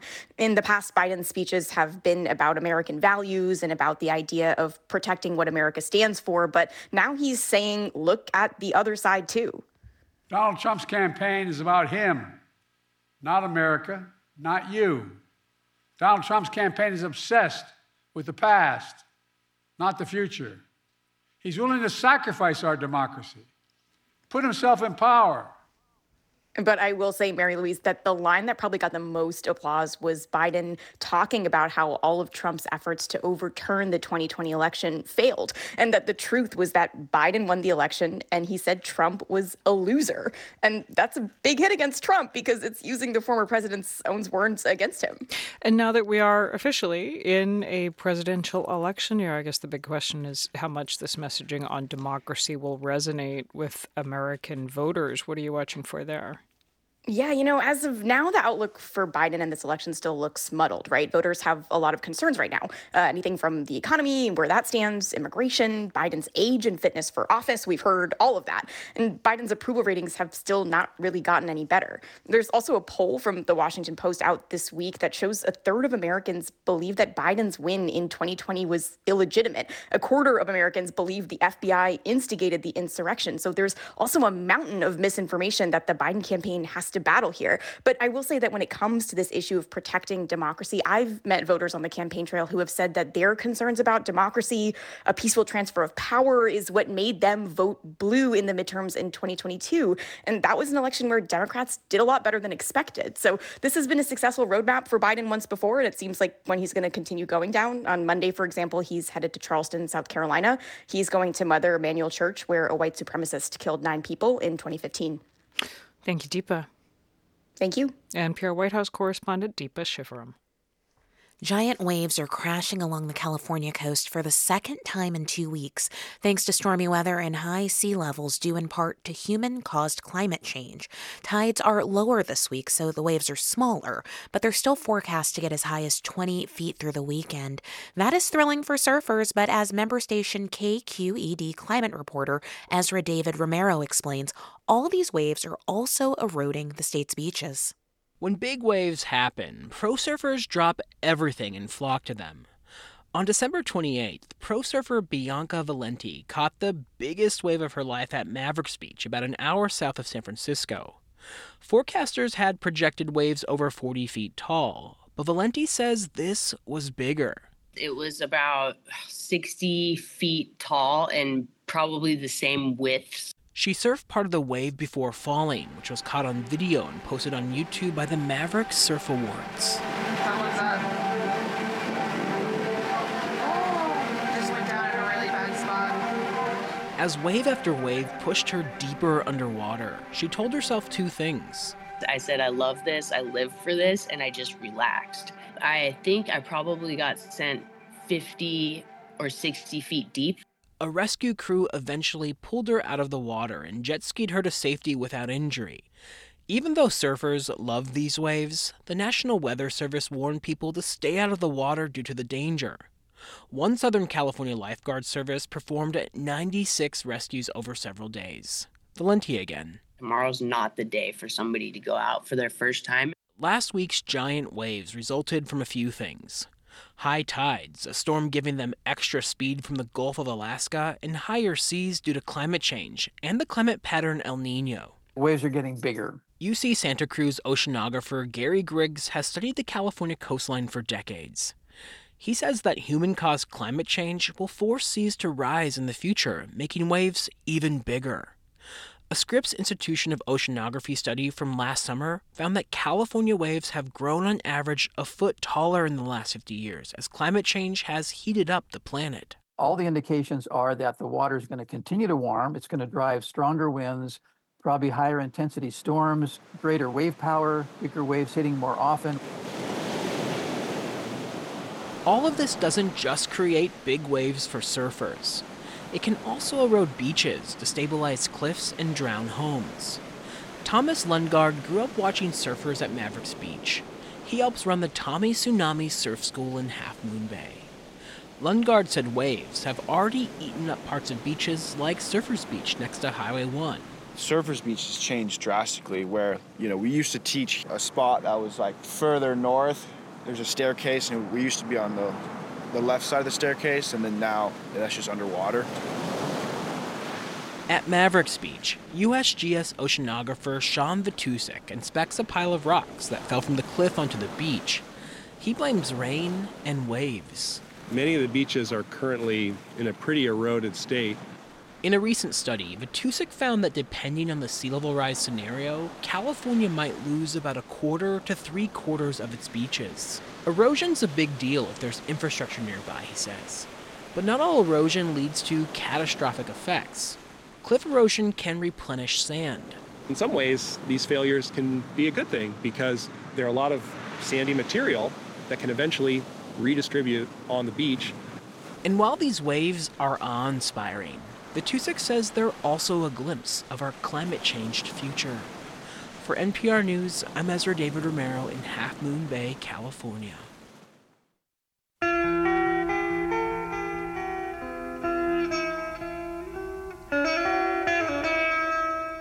British actress Glynis Johns has died at the age of 100. Best known as the exuberant suffragist mom Mrs. Banks in Mary Poppins, she brought wit and charm to stage and film characters for more than six decades. Critic Bob Mondello offers an appreciation. She arrived at the Banks household at the start of Mary Poppins positively bursting with populist enthusiasm. We had the most glorious meeting. Mrs. Chained herself to the wheel of the Prime Minister's carriage. You should have been there. This role made her a known quantity to audiences for the first time in a career that had started when she was 12. She'd performed opposite actors ranging from Laurence Olivier to Robert Mitchum to Jackie Gleason, and made a bit of a splash opposite Danny Kaye in The Court Jester. She played the sultry spy who tries to make sure Kaye's medieval knight knows the pellet with the poison is in the vessel with the pestle. Or the pestle with the vessel. The vessel with the pestle. What about the palace from the chalice? Oh, Don't you see? The pellet with the poison's in the vessel with the pestle. The chalice from the palace has the brew with it. It's true. So easy. I can say it. Well, then you find him. Johns alternated between films and stage work throughout her career, and though not a trained singer, when she was cast as the lead in Broadway's A Little Night Music, she inspired Stephen Sondheim to write her a second act number that would be his only song to become a popular hit. She sang it sitting beside her character's long lost love, the man she'd been chasing after for an act and a half, but had just realized she was unlikely ever to catch. One who keeps tearing around, one who can't move. Where are the clowns? Send in the clowns. Sondheim liked to recount for audiences how he composed the song specifically for his leading lady. She had a lovely, sweet, bell like voice, which was breathy and short winded. So it's written in short phrases. Uh, isn't it rich? Pause, pause, take your breath. Are we a pair? Pause, pause, take your breath. You know, now she got a sustained line. Da da da da da da da. Me here at last on the ground. Breath. Ya da da da. Pause, pause, breath. So, you know, it's, it's not hard to sing. For which reason, plenty of others sang it after, though perhaps never better, said the composer, who also remembered how she nailed the song on the first take when they recorded the cast album, taking those short, breathy phrases he'd created and turning them into poetry. I'm Bob Mondello. Don't you love a fuss? My fault, I fear. I thought that you'd want what I want. Sorry, my dear. You are listening to All Things Considered from NPR News. This is 90.9 WBUR. The U.S. Supreme Court has agreed to consider whether former President Donald Trump should be disqualified from the ballot in Colorado. This thrust the justices into the heart of the 2024 presidential campaign. That story is coming up in about 15 minutes. A slight upswing to end the first week of the trading year. The Dow gained less than a tenth of a percent. S&P rose about two tenths of a percent, and the Nasdaq eked out a one tenth of a percent gain. The forecast is next. WBUR supporters include Semester Off, an education and wellness program in Wellesley helping college students get back on track through academics, executive functioning coaching, and yoga. SemesterOff.com. And Arts Emerson, the classic Moby Dick story is told anew with captivating life size and whale sized puppetry. January 23rd to 29th, artsemerson.org. WBUR's meteorologist Danielle Noyes is busy keeping track of the first storm of the winter. Danielle, when's it going to show up and when does it become a real event? So, Lisa, tomorrow morning and afternoon is just fine. We're dry. The onset of the snow is 7 to 9 p.m. So, that's the time frame of when it's going to move in. And I'd say the height of the storm is from midday through the morning hours on Sunday. Uh, there will be a rain snow line in play, and that's the trickiest part of this forecast. Where is it going to set up, right? You know, classic situations like this with water temperatures in the 40s, it should come into the city of Boston, and we'll see how far inland that rain snow line can go. So that will cut back on amounts right at the coastline. I do think where we do change over to rain, we'll flip back to snow on the tail end as some colder air comes in, and uh, that may cause a flash freeze by Sunday afternoon and evening in a few spots. So a few different facets of the storm to keep an eye on. And in terms of total accumulation, uh, east to west. So I think this is a scenario where somewhere like Logan Airport in the city of Boston has like an you know couple inches, and then just west of town it goes to two to four, and then four to six along the 128 to 495 belt, where it's going to ramp up six to eight and probably eight plus from places like the Worcester Hills, um, you know, into southern New Hampshire, into the Merrimack Valley. South Shore it's probably an inch or two. Just inland of the South Shore it's more like two to four, and, and this is a mainly rain event for Cape Cod. So the jackpot totals will be north and west of Boston for this one. And we'll talk to you again tomorrow for updates. Danielle, thanks. Sounds good, Lisa. Thank you. This is WBUR. Support for NPR comes from this station and from Progressive Insurance with Snapshot, which monitors safe driving habits to determine a personalized rate at progressive.com. Not available in California and North Carolina or from all agents. And from Procter & Gamble, maker of Metamucil, a fiber supplement containing psyllium, a plant based fiber for trapping and removing waste in the digestive system, designed to be taken every day. More at metamucil.com. This is NPR. From NPR News, this is All Things Considered. I'm Juana Summers. And I'm Mary Louise Kelly. At least 22 states now ban gender affirming care for minors. West Virginia and Louisiana did so this month. That has some families with transgender kids packing up their homes and moving to states with friendlier laws like Colorado. Matt Bloom with Colorado Public Radio reports. Hadley Charles is like a lot of 13 year olds. She likes to hang out with friends and dabble in her hobbies, which include making colorful friendship bracelets. She's showing them off on her kitchen table in Denver. This one says Taylor's version. She's felt inspired ever since moving from Oklahoma City last August. Hadley is also trans, and she says laws in her home state passed in the last couple of years made her want to stay in her room all day. They prevented her from joining girls' school sports teams, using the girls' bathroom, and stopped doctors from giving her certain medications to help with her gender transition. I was like very anxious and I was feeling a lot of dysphoria in those moments. Like it was just very hard to go to school. Major medical groups, including the American Psychological Association, say gender dysphoria is a serious medical condition, and medications like hormone therapy and puberty blockers are safe and necessary for many trans kids. But Oklahoma's Republican led legislature is one of almost two dozen that have passed restrictions on gender affirming care for minors over the past two years. Supporters argue the laws protect kids. Hadley's mom, Liz, doesn't buy that. She supported her daughter's transition. And she says Oklahoma's laws made her daughter feel depressed. That's when things started to become really real for us was like, mm-hmm. oh, this isn't gonna get better. Last August, she made the difficult decision to quit her job and move. She and Hadley picked Colorado because it's one of just 14 states that protect gender affirming care for minors.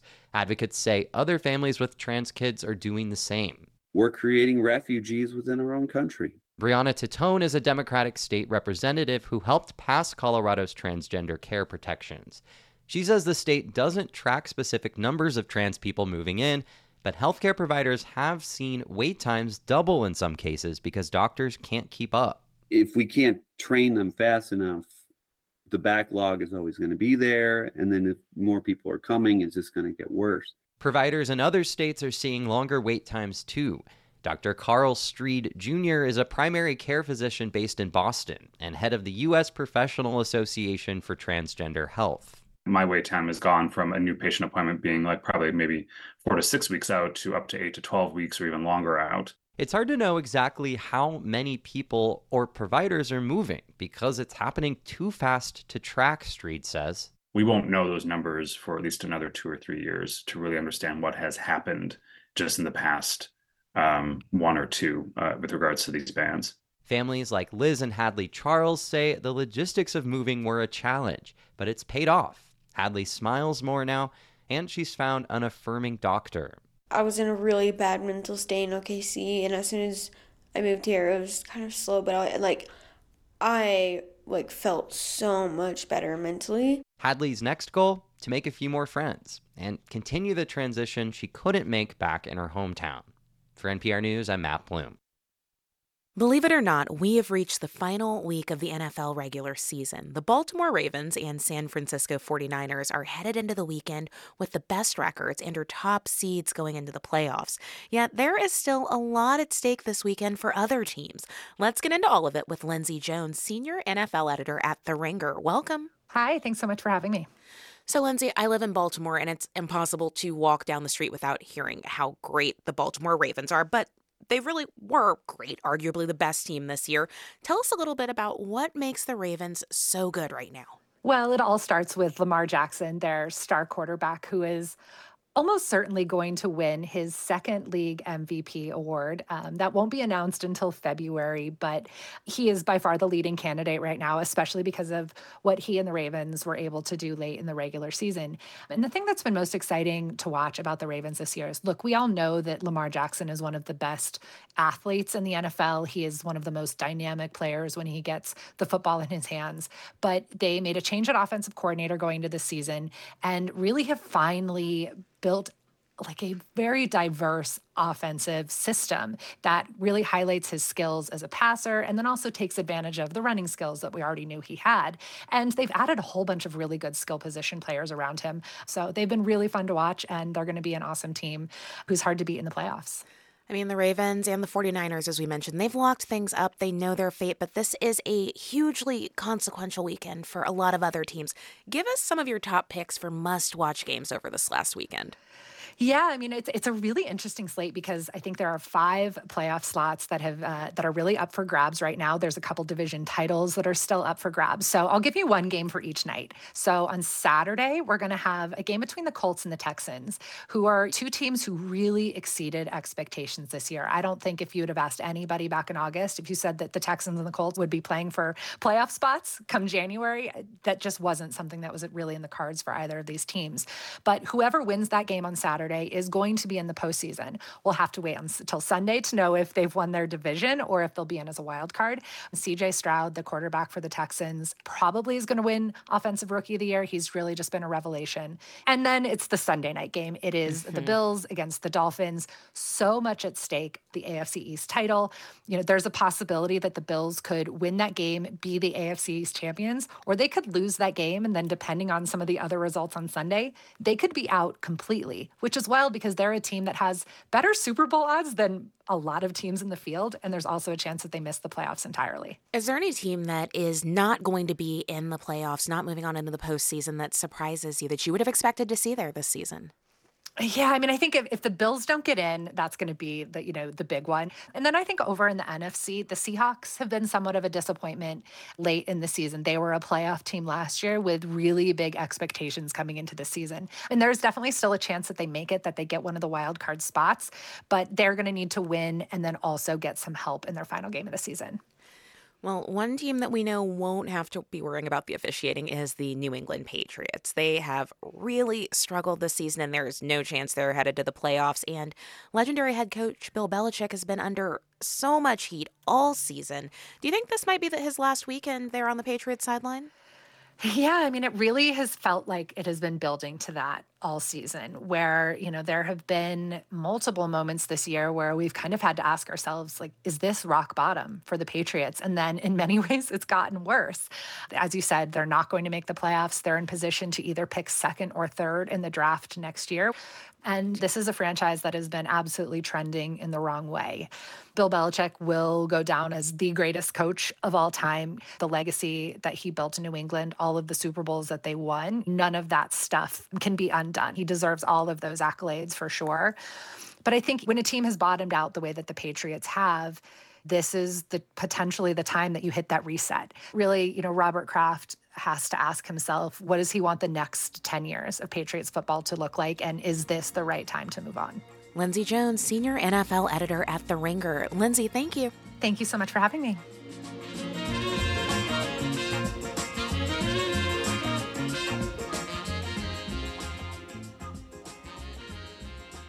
This is NPR News. We're funded by you, our listeners, and by BU's Center for Professional Education Certificates in Real Estate Studies. Stay current and competitive in commercial real estate facilities management and real estate finance. Learn more at an information webinar Tuesday, January 9th at 2 p.m. Sign up at bu.edu/professional.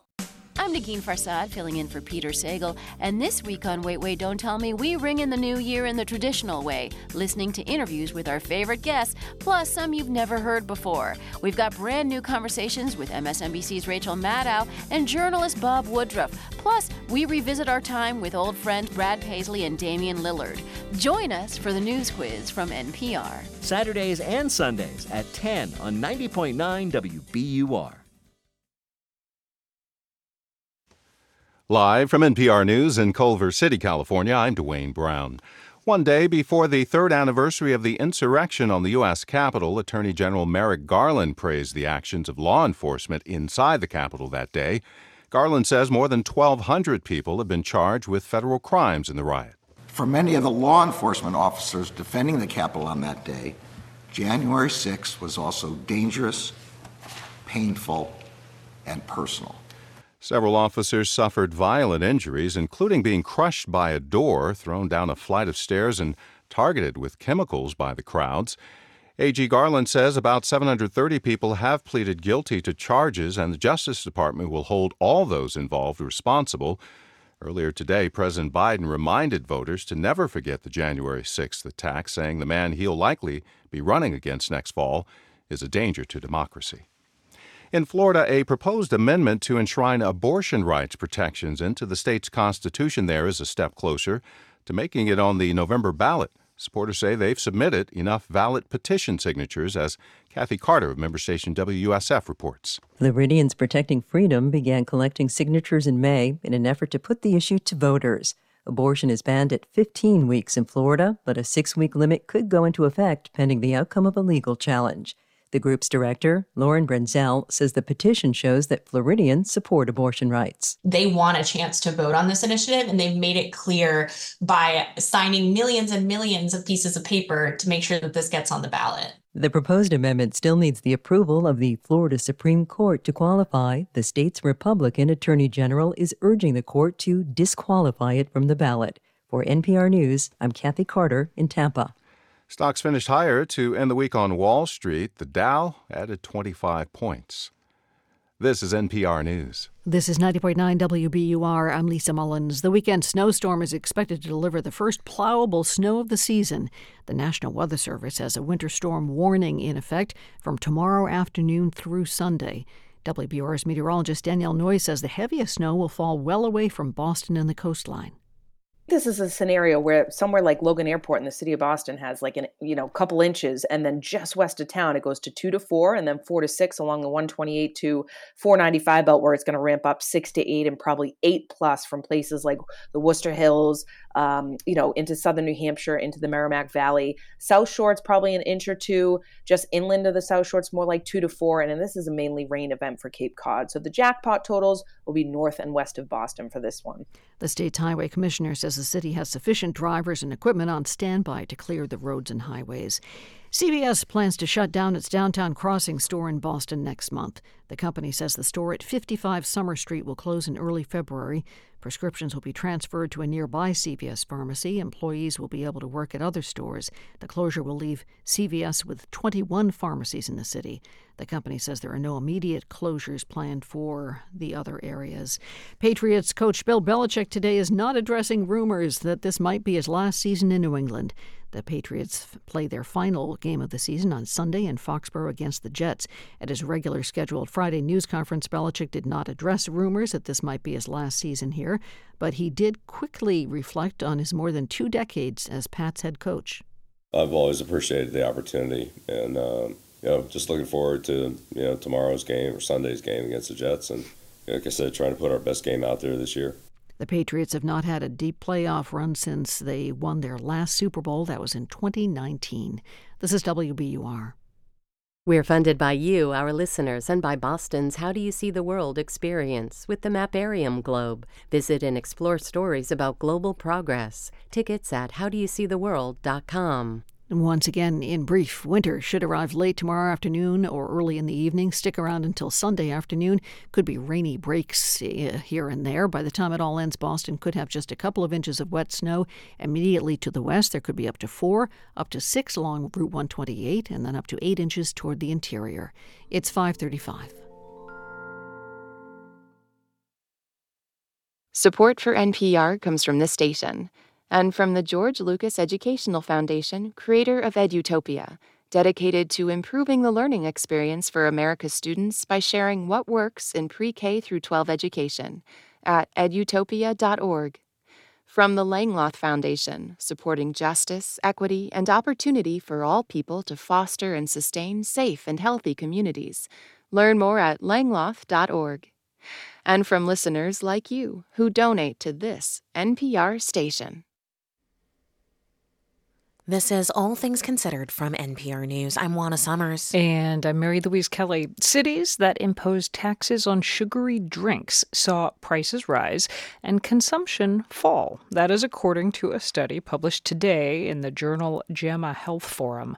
Researchers say this provides more evidence that these controversial taxes really do work. Joining me to talk it through, NPR's Maria Godoy. Hey there. Hi. So, which cities have done this? What are we talking here? Well, we're talking about five U.S. cities that introduced the taxes between 2017 and 2018. So Oakland and San Francisco in California, Seattle, Boulder, Colorado, and Philadelphia. The taxes ranged from one to two cents per ounce. So for a two liter bottle, that would be about 67 cents to $1.30 extra in taxes. And studies have looked at the effect of soda taxes before, but they usually studied one city at a time. This new study looked at multiple cities at the same time to get an idea of what might happen if these taxes were more widespread. And what did happen? What did the researchers find? Well, you know, prices went up by about 33% and purchases went down by about the same amount, 33%. Scott Kaplan is the economics professor at the U.S. Naval Academy. He led the study, and he says that's actually a big effect. In other words, for every 1% increase in price, we find that purchases fall by about 1%. So when people had to pay more for sugary drinks, they reduced their consumption. Maria, in my mind, of course, is shooting straight to ways that people could game this. Couldn't, couldn't people have just, I don't know, driven to the next city over, driven to the suburbs, found soda that was still cheaper? Yeah, you know, that's a good point. And earlier research in Philadelphia found that while sales of sugary drinks went down in that city, they actually went up in surrounding areas, indicating that people, yeah, were driving to avoid the taxes. But this new study didn't find that. Across the five U.S. cities they looked at, those cross border sales didn't increase. So it worked, is what you're telling me. I mean, that's the stated goal of these taxes, is curbing consumption. Well, yeah, from a public health standpoint, sugary drinks really have no nutritional value. And as Kaplan noted, you tend to guzzle them without registering the calories, so they don't fill you up. Sugar sweet beverages make up like a quarter of all the added sugar we see in the average adult American diet. And, and that's a really big amount. And of course, too much sugar is linked to a host of bad health outcomes like diabetes, obesity, heart disease. So these taxes are designed to discourage people from drinking so much sugar. In fact, back in 2019, both the American Heart Association and the American Academy of Pediatricians officially endorsed soda taxes as a good way to reduce the risk of childhood obesity. And just last month, the World Health Organization called on countries to increase taxes on sugary drinks. Although, as we noted right at the start, these are really controversial. There's all kinds of pushback to these taxes. Well, right. The U.S. Uh, saw a flurry of localities pass these sugary drinks starting about a decade ago. And then there was pushback, and the soda industry poured millions of dollars into fighting them. In some states, opponents passed laws that basically strip localities of the power to be able to pass soda taxes. So they kind of stalled. In a statement to NPR, the American Beverage Association said that the industry's strategy of offering more choices with less sugar is working, and that nearly 60% of beverages sold today have zero sugar. They say these drink taxes are unproductive and hurt consumers. Thank you, Maria.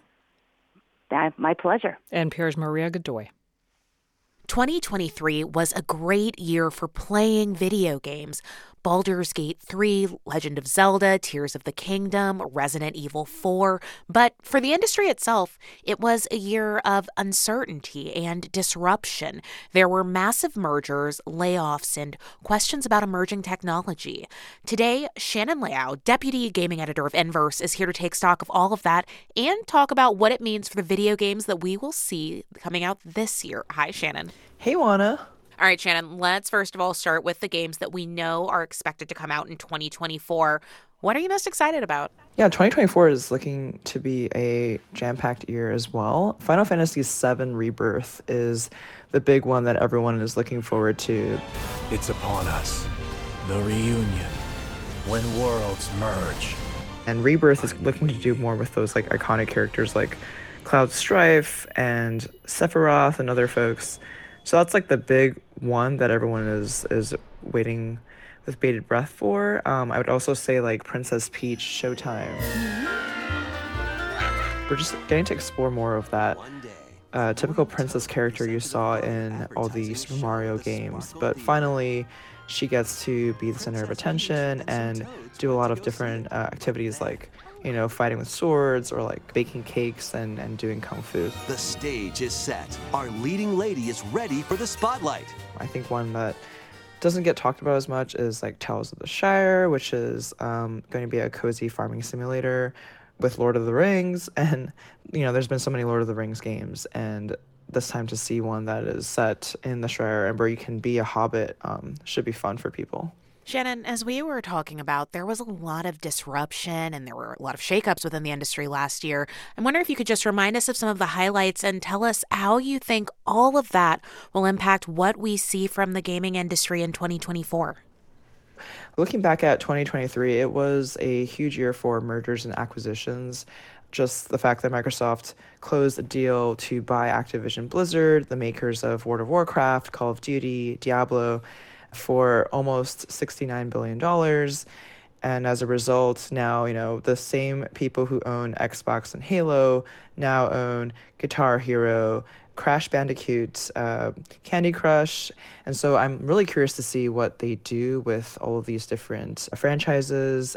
And another big thing from last year was just a lot of layoffs. So it's been like popularly said like it was a very good year for video game releases, but not so good for the studios that make those games and the employees on some of these like well liked uh, franchises and a lot of these companies have come out with statements saying like, oh, it's because you know, in the pandemic, when people were staying home, a lot of people were playing our games. And in 2023, last year, like people were starting to go outside more and they weren't just spending as much money on video games.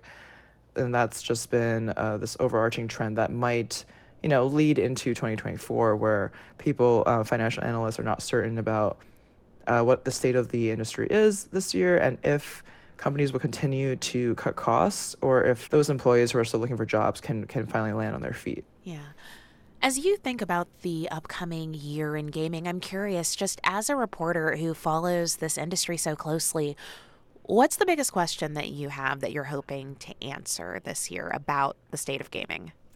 Personally, I'm very curious to see if the role of AI, which has been you know very hyped up last year, uh, with tools like ChatGPT, Midjourney, and Stable Diffusion, if they are going to play a role in the kinds of graphics, uh, quality of games that we see this year. Because like I talked to studios about the use of AI, and they are you know at one point um thinking like it, it could make video games look better, more immersive, and be cheaper to produce. But at the same time, uh, it could be you know automating parts of the video game that a human was once making and also come at the cost of jobs. So I'd be curious to see, you know, how that massive tech trend is going to shake up the world of video games. That's Shannon Liao, Deputy Gaming Editor at Inverse. Shannon, thank you. Thanks, Juana.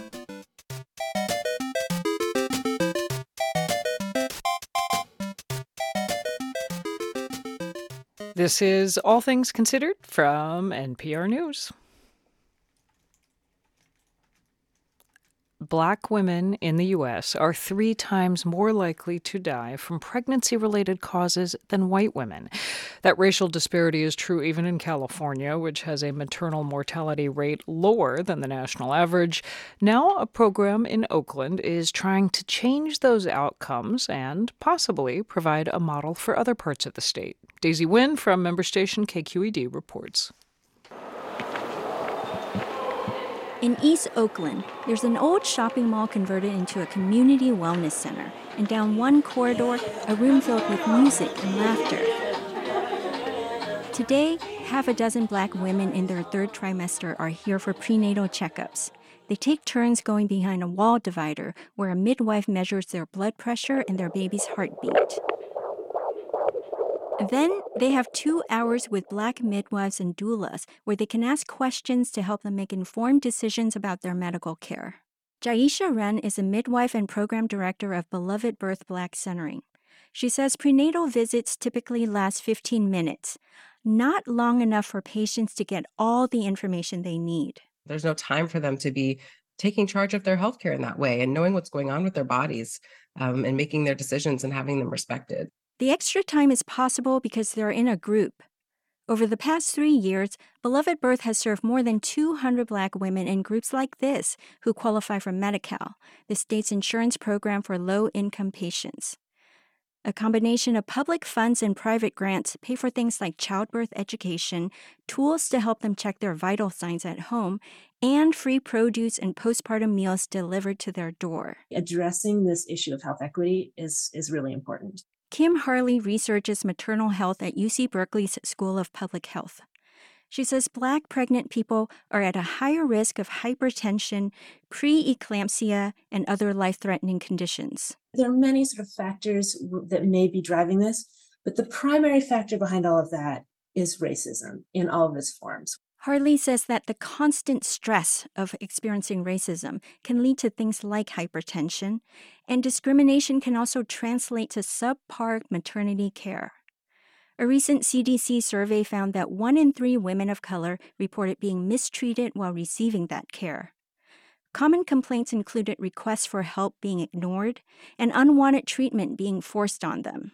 Jyesha Wren says Beloved Birth is tackling racial bias in healthcare by pairing Black patients with a healthcare team that looks like them. The research is now showing so strongly a correlation between improved care experiences as well as health outcomes and survival, even when it comes to things like um, infant mortality, uh, when folks are cared for by, by people really of their community. For program participant Tajay Harris, the group has given her a network of support. And it's such a safe space that we all just like click and we just kick it together in there while we're learning. She says she's learned a lot that has made her feel more confident about giving birth. Like coping during labor, different things to ask the doctors, different things to make you feel safe. Wren says it was possible to launch a program like this in Oakland because the city is home to many black midwives and doulas. That's not the norm in most places. Black people only represent about 7% of midwives. But she thinks other aspects of the program, like group care and wraparound social services, can be implemented anywhere. California is looking to introduce the program to other public health care systems. For NPR News, I'm Daisy Nguyen in Oakland. You're listening to All Things Considered from NPR News.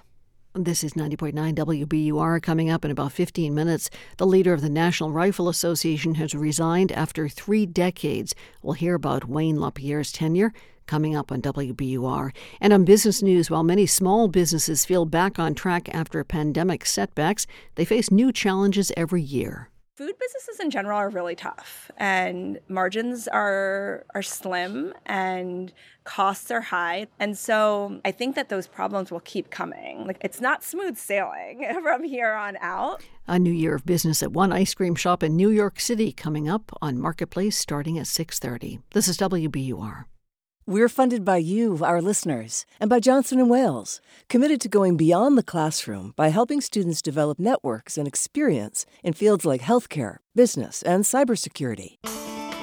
Roseanne Cash says mixing art and love can be tricky. We can definitely bring personal stuff into the studio. He says, I don't want you to sing that note, and I think he doesn't love me. the Wheel, the album that brought her and her husband, slash producer John Leventhal, together, has been re released 30 years later. That conversation Saturday on Weekend Edition from NPR News. Start your weekend here tomorrow. There's a winter storm warning posted for tomorrow into Sunday. WBUR's meteorologist Danielle Noyes is not calling this a major snowstorm for Boston, but there will be an impact elsewhere. She says the snow should begin to fall late tomorrow afternoon. The height of the storm Sunday morning through midday before everything tapers off the second half of Sunday as the storm pulls away. We'll see a mix with and change over to rain in the city of Boston and at the coast. The rain snow line likely to set up somewhere along the 128 or 495 belt. North and west of that, the highest totals, around or more than six inches possible. Less than that, more like a few inches or less closer to the coast. Mainly rain event on the South Shore and Cape, some wind gusts to 40 miles per hour at the coast. Biggest impacts, tough travel Sunday, and isolated outages where the heaviest snow falls. In Boston, 30 degrees now at 550. From NPR News, this is All Things Considered. I'm Juana Summers. And I'm Mary Louise Kelly. Maybe you had a little too much fun on New Year's Eve, or maybe you've got health goals for this new year.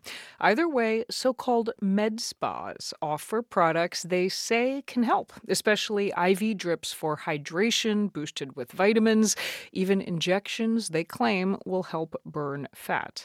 Well, evidence that IV therapy is helpful for healthy people is anecdotal at best, and there are no federal regulations for med spas. So, as the industry has grown, so too have warnings about the risks.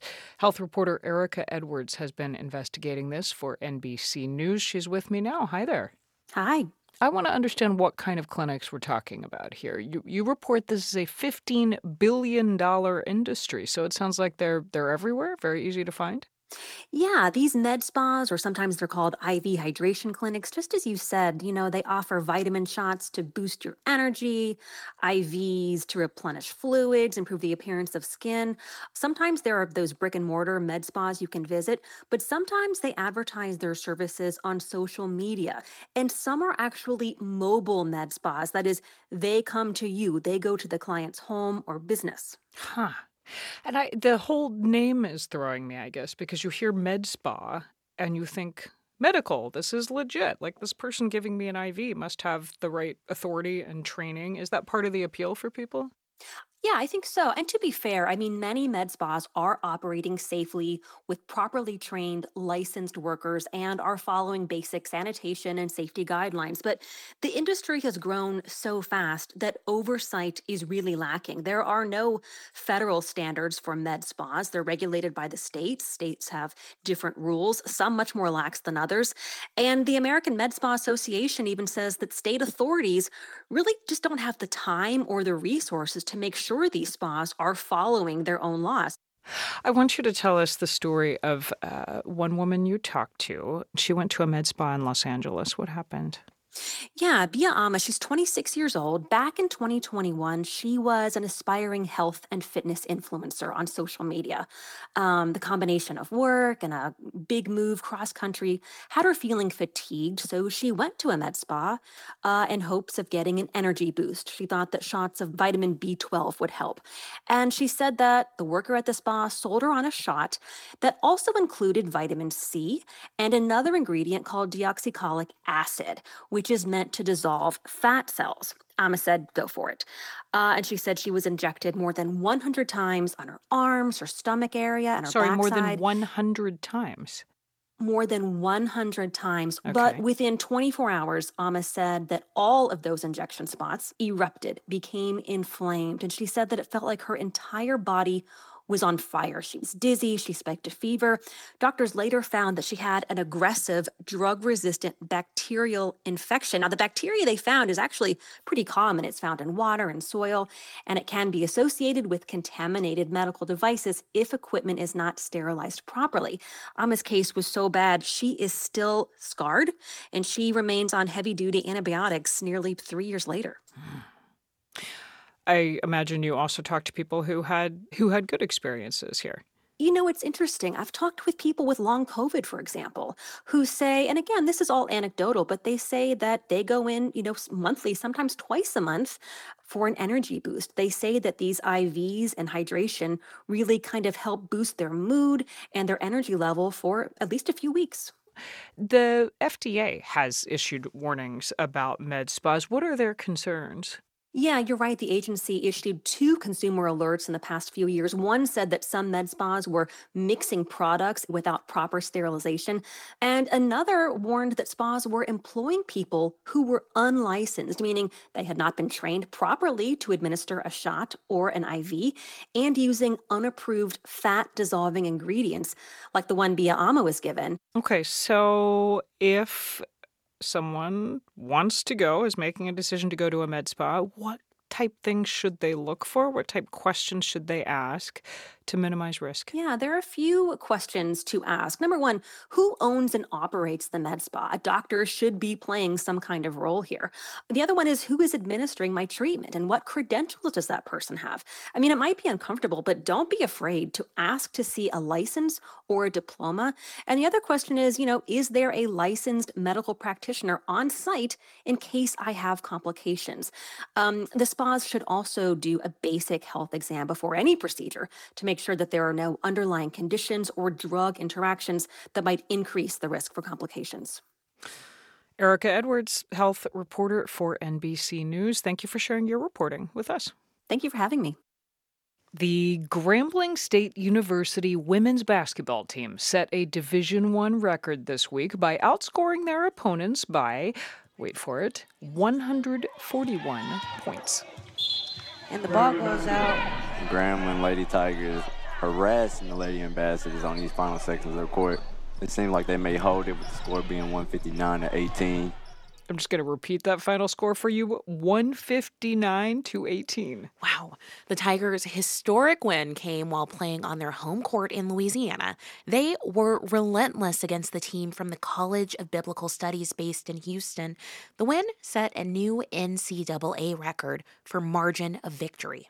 It's impressive that they were able to win by 141 points. That's Callie Lawson Freeman, a contributing writer for Yahoo Sports. She says the record setting score was a team effort. Every single one of their players on their roster scored over six points. So things like that are worth being excited about. Sure. She says, as exciting as the game was for Grambling fans, running up the score against a mismatched team is not universally appreciated.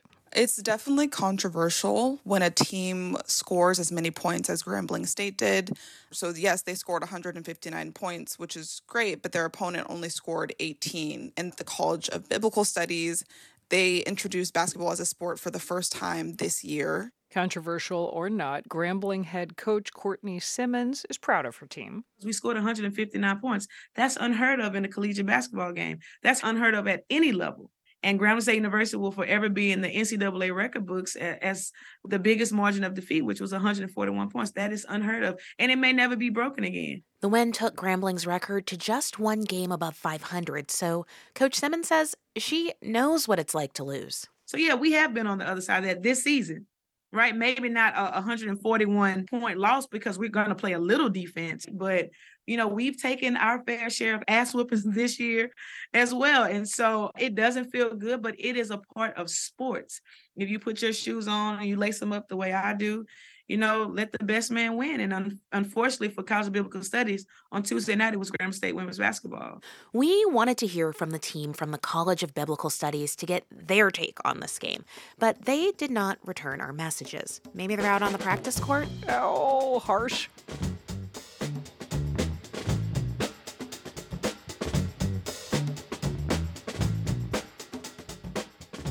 You are listening to All Things Considered from NPR News.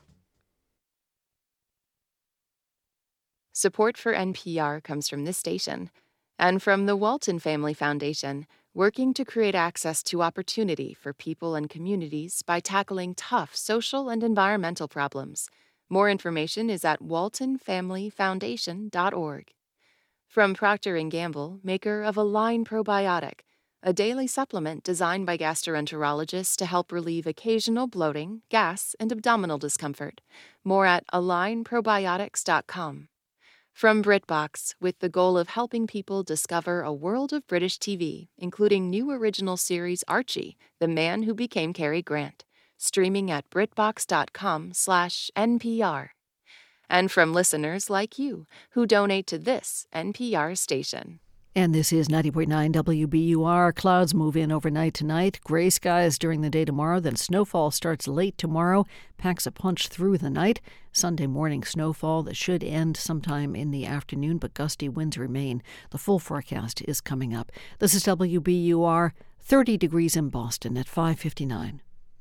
WBUR supporters include Arts Emerson. The classic Moby Dick story is told anew with captivating life size and whale size puppetry, January 23rd to 29th.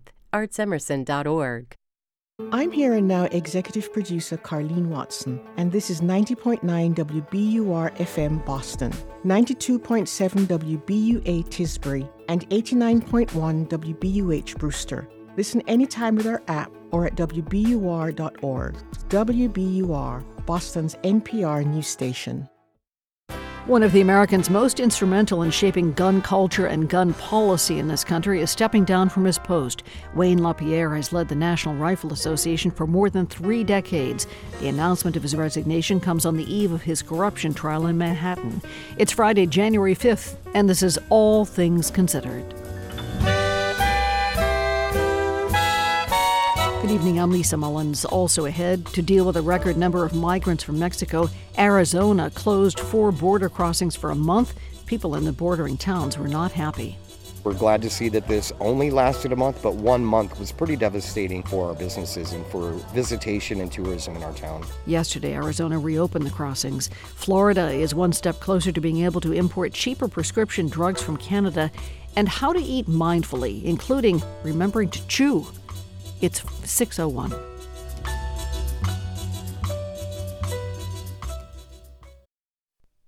Live from NPR News in Washington, I'm Jack Speer.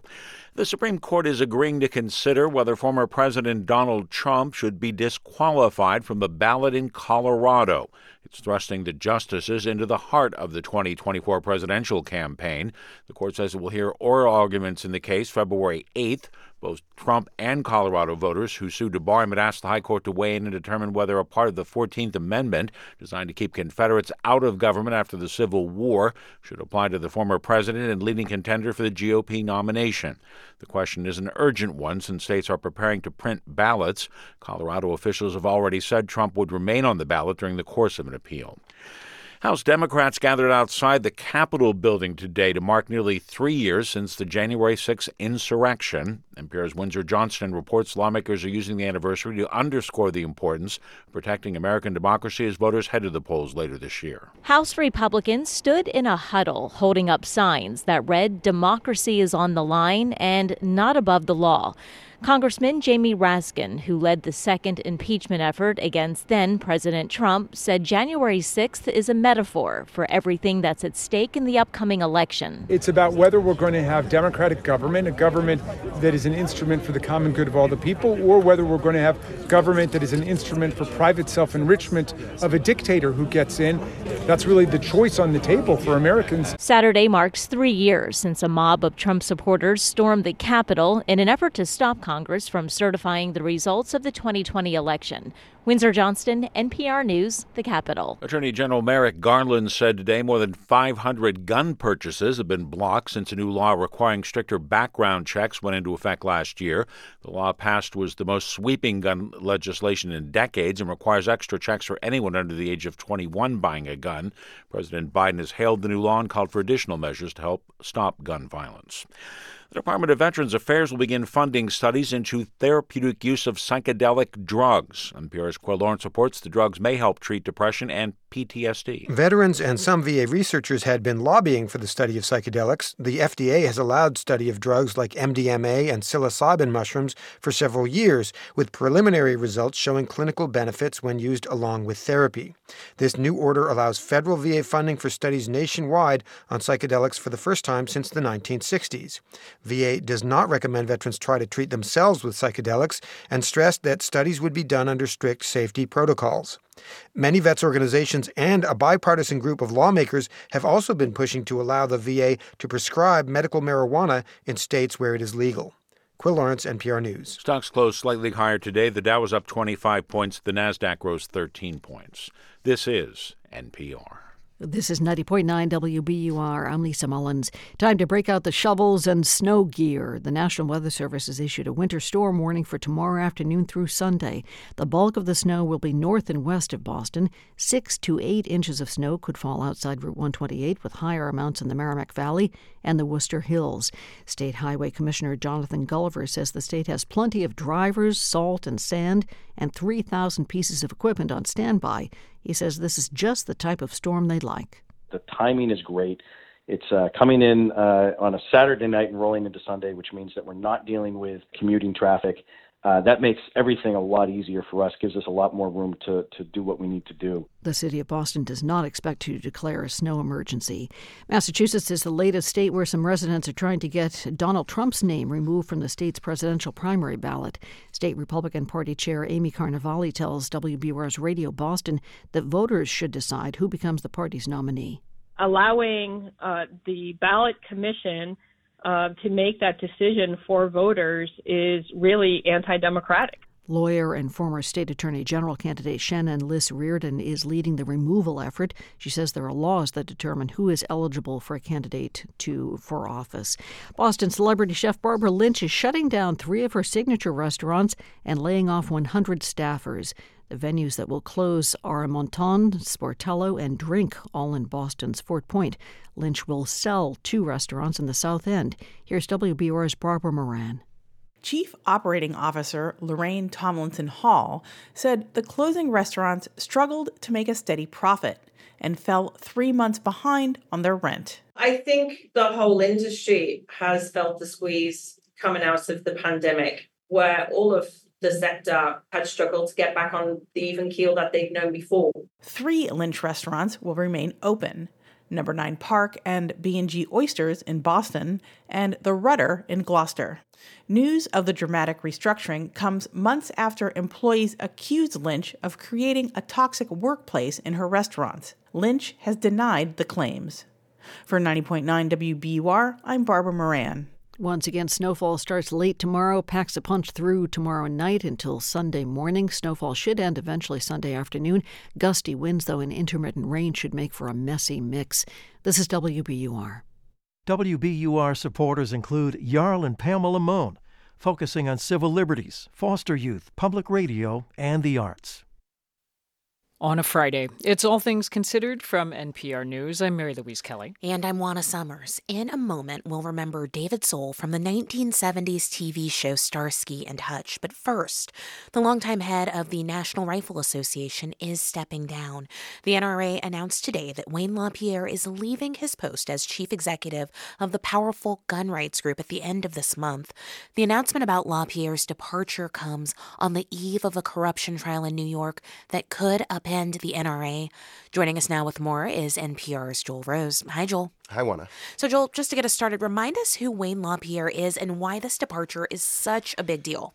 Yeah, LaPierre is really one of the chief architects of the modern gun rights movement. He's led the NRA since 1991, was part of the inner circle that moved the NRA to a far more hardline stance on gun regulation at a time when mass shootings and other gun violence were rising. LaPierre was once a kingmaker in American politics, hugely influential in Republican circles, but also among many rural Democrats. Um, he was also a, major target for gun control activists, particularly after mass shootings in San, at the Sandy Hook Elementary School in Connecticut and at a high school in Parkland, Florida. LaPierre rejected attempts to change gun policy in the wake of those shootings and, and used the specter of more gun controls to fundraise for the oh, NRA. Yeah, I mean, he's been quite a fixture. So tell us what exactly happened to bring about this dramatic fall? Well, you have to go back to 2019, which is when claims of mismanagement and corruption began to surface, first from dissenters inside the NRA. LaPierre survived that, but there is a corruption lawsuit against him and the NRA that is set to go to trial on Monday in Manhattan. New York's Attorney General Letitia James launched an investigation and in 2020 filed this lawsuit. She accuses LaPierre uh, and other current and former officials of misappropriating funds from the NRA, which is a, a nonprofit, but behind the scenes, the suit alleges they were basically cheating donors, using contributions to pay for private luxuries, things like no show jobs for friends and allies. LaPierre denies those allegations. The case has taken several years to get to jury selection, uh, and that started this week. Right. So, Joel, did the NRA or LaPierre himself say why he's chosen to step down now? In a statement announcing his resignation, the NRA says LaPierre cited his health as the reason for his decision. LaPierre is 74. He has led the NRA for more than 30 years, since 1991. But of course, you know, it's hard to ignore the elephant in the room, which is this corruption trial looming over all of this. The NRA says it will continue to fight that lawsuit, and, and Wayne LaPierre is still a defendant in his private capacity uh, as the case goes to trial. Okay, big picture here, Joel. What does all of this mean for the future of the National Rifle Association? You know, it's hard to say for sure. The NRA did win a legal victory earlier in this case. The New York Attorney General was seeking to dissolve the organization, and a New York judge shut that effort down. But this legal fight and, and the scandal for LaPierre personally clearly have been bad for the NRA. They have lost a ton of members, contributions are way down from their highs. Uh, they've had to shut down their media operations. The organization even tried uh, unsuccessfully to file for bankruptcy. This trial will really decide what the future shape of the NRA could be. If the organization loses, it could be subject to significant oversight from the New York Attorney General going forward which would really hobble what it could do as an organization. NPR's Joel Rose. Thank you, Joel. You're welcome. To the border now, where four crossings with Mexico reopened yesterday after the federal government closed them late last year. That was in response to as many as 10,000 people a day crossing the border. Arizona Public Media's Danyelle Khmara went to the port of entry at Lukeville, Arizona, which was closed for 30 days. The Lukeville Port is a direct route from Arizona to popular beaches at Rocky Point, and a vital connection between the small cross border communities of Ajo, Arizona, and Sonoyta in Sonora. Sergio Hernandez owns Tacos El Tarasca restaurant in Ajo. He says he lost nearly half his revenue during the month long closure. And another complication all his employees live on the Mexico side of the border. So, what was a 40 minute commute became close to six hours. If it happens again, I don't know where we're going to do. Maybe downsize or move my business somewhere else. More than a million cars pass through the town of about 3,200 people every year, says Bo Johnson with the Ajo Chamber of Commerce. And the closure happened during what is usually the busiest time, when businesses make critical revenue to make it through the slow summer months. We're glad to see that this only lasted a month, but one month was pretty devastating as far as revenue for our businesses and for visitation and tourism in our town. Arizona has become the epicenter of migrant crossings in recent months, with Border Patrol apprehending upwards of 70,000 people in December.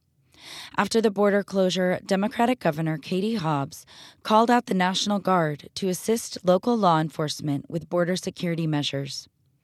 Toward the end of December, the numbers of migrants slowed, which allowed the Department of Homeland Security to reopen the ports of entry, says DHS's Blas Nuñez-Neto. That reduction, you know, may be the result of seasonal trends. We usually do see a decline in encounters this time of year and it could also be the result of some uh, coordinated enforcement actions that we are taking with the government of Mexico over the last couple of weeks. Nuñez-Neto says future closures are a possibility if migrant numbers increase again.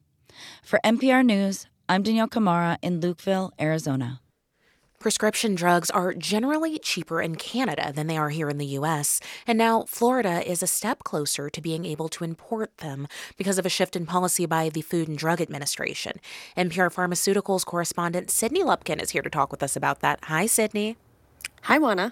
So, Sydney, first, what exactly did the FDA do here?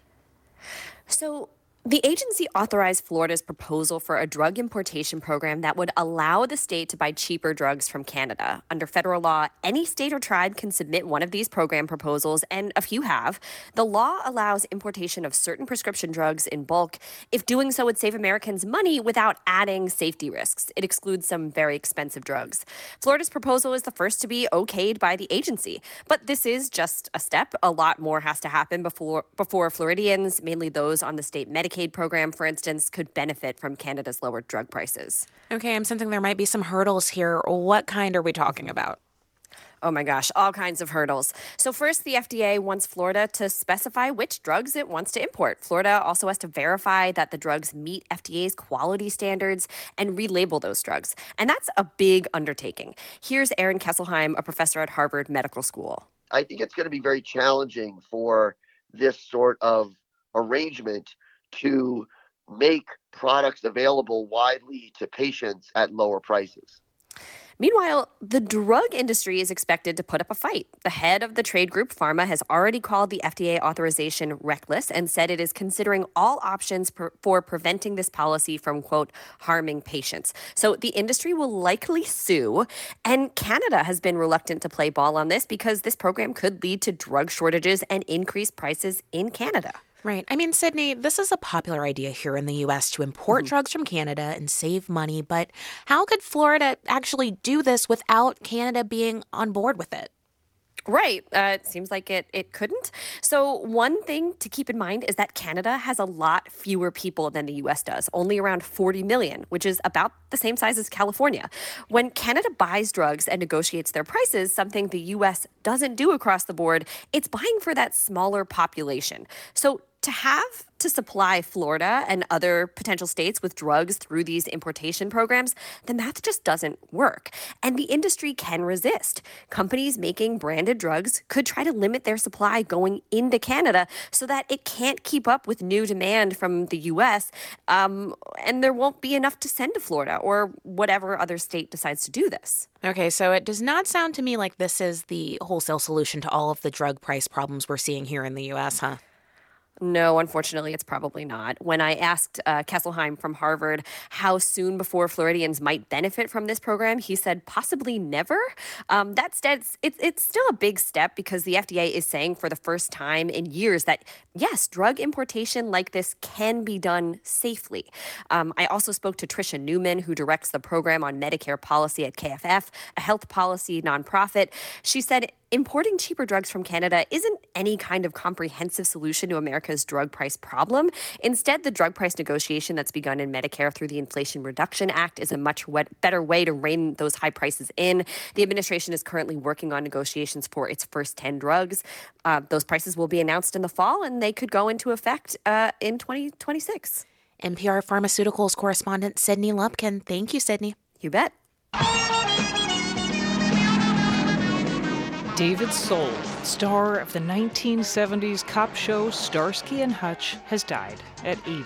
No cause of death was given. Soul played Detective Kenneth Hutch Hutchinson alongside co star Paul Michael Glaser as David Starsky. Fans will remember the iconic duo patrolling the streets of the fictional Bay City, California in that bright red, striped Gran Torino. Look, the engine had a 375 cubic. You just want me to drive around in a striped tomato like you got. My car's a striped what? While best known for playing Hutch, Soul got his start in entertainment as a singer. I am the covered man.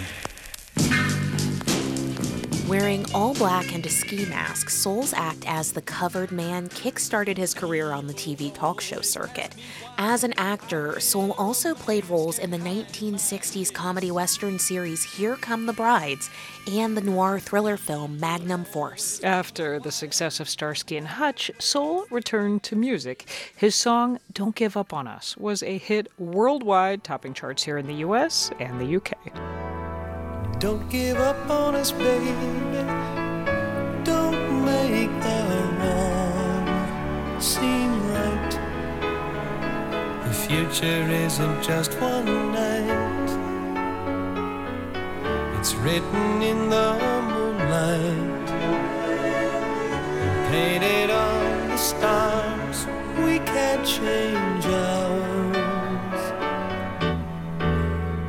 Don't give up on us, baby. We're still worth one more try. Thanks for listening to All Things Considered from NPR News. This is 90.9 WBUR. Coming up, the Supreme Court says it will take up the issue of whether former President Donald Trump should be disqualified from the ballot in Colorado. This thrusts the justices into the heart of the 2024 presidential campaign. Follow this developing story right here at 90.9 WBUR. WBUR supporters include Semester Off, integrating wellness, mental health, and academia in a compassionate and structured setting where college age students and high school grads can form friendships, experience deep personal growth, and boost their confidence. Spring semester starts January 22nd. SemesterOff.com. A slight upswing to the first week of the trading for the year. The Dow gained less than a tenth of a percent. S&P rose about two tenths of a percent, and the Nasdaq eked out a one tenth of a percent gain. A Boston-based startup has gotten approval from federal regulators to expand the use of its artificial intelligence technology. Videa Health can now use its Videa Dental Assist tool to scan X-rays and potentially spot more than 30 oral diseases. The product was previously only clear to detect cavities and bone level loss in adults. The forecast is coming up. WBUR supporters include Semester Off, integrating wellness, mental health, and academia in a compassionate and structured setting where college age students and high school grads can form friendships, experience deep personal growth, and boost their confidence. Spring semester starts January 22nd. SemesterOff.com. Winter weather arrives for real tomorrow. Here's WBUR's meteorologist Danielle Noyes. A plowable snow on the way. Snow arrives 8 to 10 p.m. tomorrow. Rain snow line will work into the city of Boston, hug the coastline, wobbling for a time tomorrow night. North and west of it, heaviest snow will fall. The height of the storm, midnight to 8 a.m. Sunday. Everything will taper off after that. I do expect to change back to snow in Boston towards the tail end Sunday afternoon before the back edge comes in. Snow totals, couple inches in the city, though just west of Boston, we jump to 2 to 4 and 4 to 6 inches long, 128 with 6 to 8 west of that, up to portions of the Merrimack Valley, some higher totals in the Worcester Hills, an inch or two on the South Shore, and a mainly rain event on the Cape, where the wind gusts to 45 miles per hour Sunday morning and afternoon. Wind chills for everybody only in the teens Sunday. 30 degrees now in the Boston area. This is 90.9 WBUR. It's 621. We're funded by you, our listeners, and by Babson. Top ranked in entrepreneurship by U.S. News and World Report, Babson's MBA prepares you to tackle global challenges. Babson.edu/slash MBA. This is All Things Considered from NPR News. I'm Mary Louise Kelly. And I'm Juana Summers. Do you ever eat way too fast and accidentally bite the inside of your mouth or just feel really bloated and uncomfortable? There are a lot of reasons we scarf down our food tight deadlines, short lunch breaks at work, rushing to get somewhere. If you're working on building better eating habits in the new year, you might want to try eating mindfully. Mindful eating practice encourages us to make choices that are satisfying and nourishing to the body. Lilian Cheung is the director of mindfulness research and practice at Harvard University. She practices and researches mindful eating, which asks us to slow down and notice our food. NPR Life Kit host Marielle Segarra asked her for tips we can use to eat at a healthy pace. Lilian, how fast are we supposed to eat a meal? Like, is there a standard we should be following? Well, most you'll find most nutritionists urging us to take 20 minutes for a meal. Okay. Because it takes about that time for your body to get the signal to the brain that you are full. Mm. If you eat fast, your brain is not getting the signal that you are full until about 20 minutes and it involves the nervous system as well as hormonal system. Okay, so let's get into some of the the really practical tips here. If you want to start to slow down when you eat or to eat at a healthy pace, um, what are some principles you can follow? First is allocate time to eat and only eat. And make sure your cell phone is not with you or is face down it, you're not going to be responding to any messages that come through.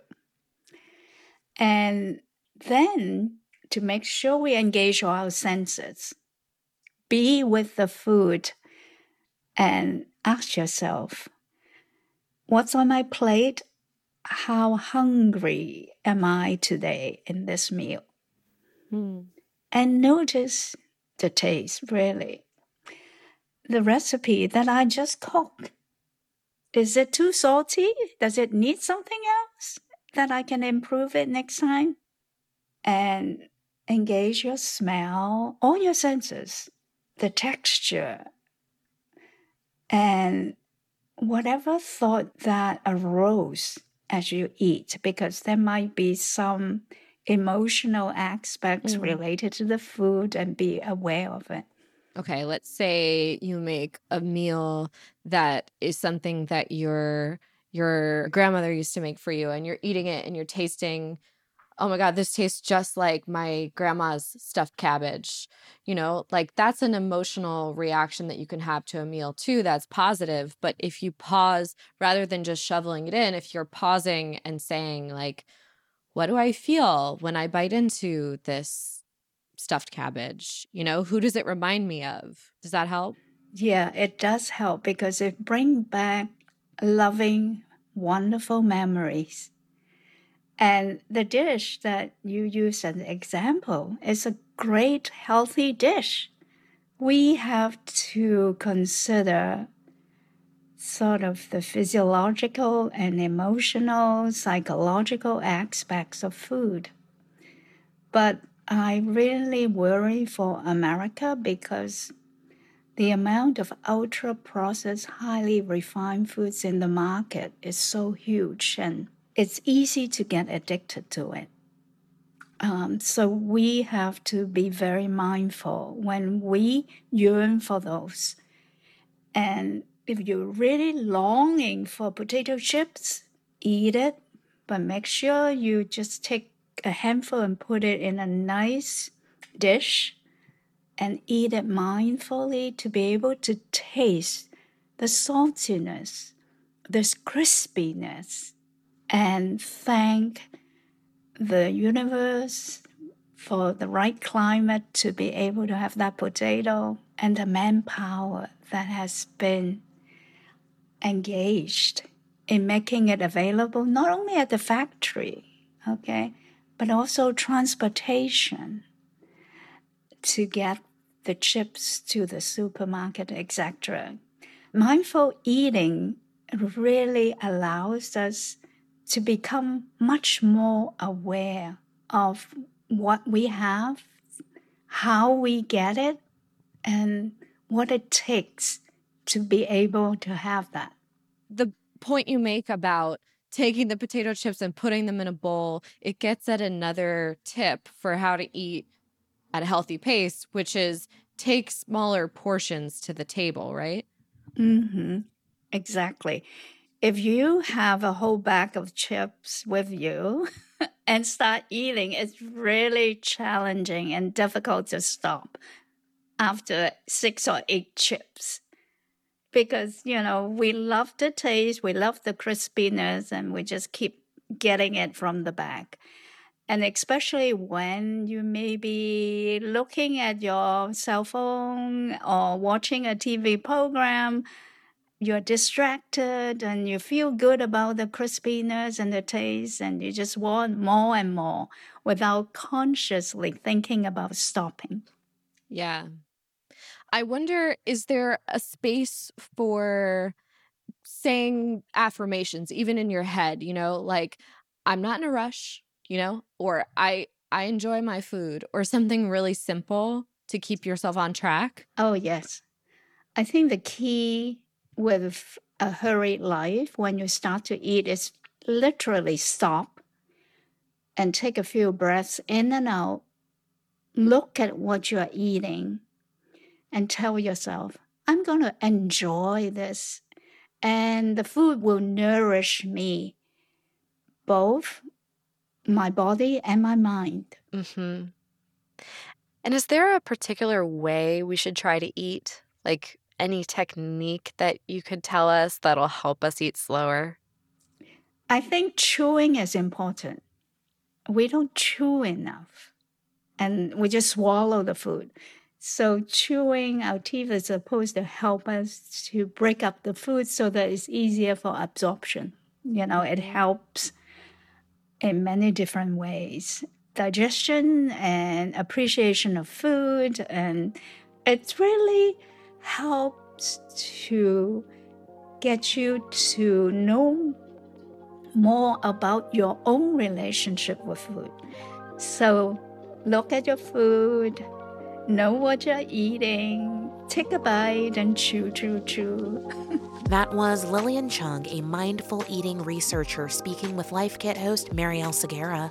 Life Kit wants to help you make and keep your New Year's resolution. Check out Life Kit's resolution planner. You can choose areas of life you'd like to focus on, and the tool will guide you to some of Life Kit's best tips on the topic. You can find it at npr.org/slash new year.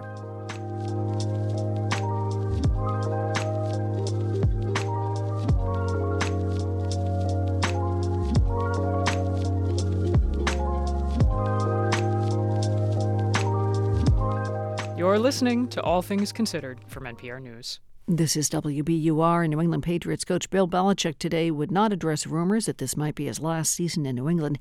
The Pats play their final game of the season Sunday in Foxborough against the Jets. At his regular Friday news conference, Belichick said today uh, that he uh, would not say his future, but he briefly did reflect on his more than two decades as Pats head coach. I've always appreciated the opportunity, and um, you know, just looking forward to you know tomorrow's game or Sunday's game against the Jets, and like I said, trying to put our best game out there this year. The Patriots have not had a deep playoff run since they won their last Super Bowl. That was in 2019. It's 6:30. WBUR supporters include Direct Tire and Auto Service, a dealer alternative your local mechanic and tire dealer serving Newton, Watertown, and the surrounding communities. DirectTire.com. WBUR supporters include Boston's How Do You See the World experience with the Mapparium Globe. Visit and explore stories about global progress. Tickets at HowDoYouSeeTheWorld.com.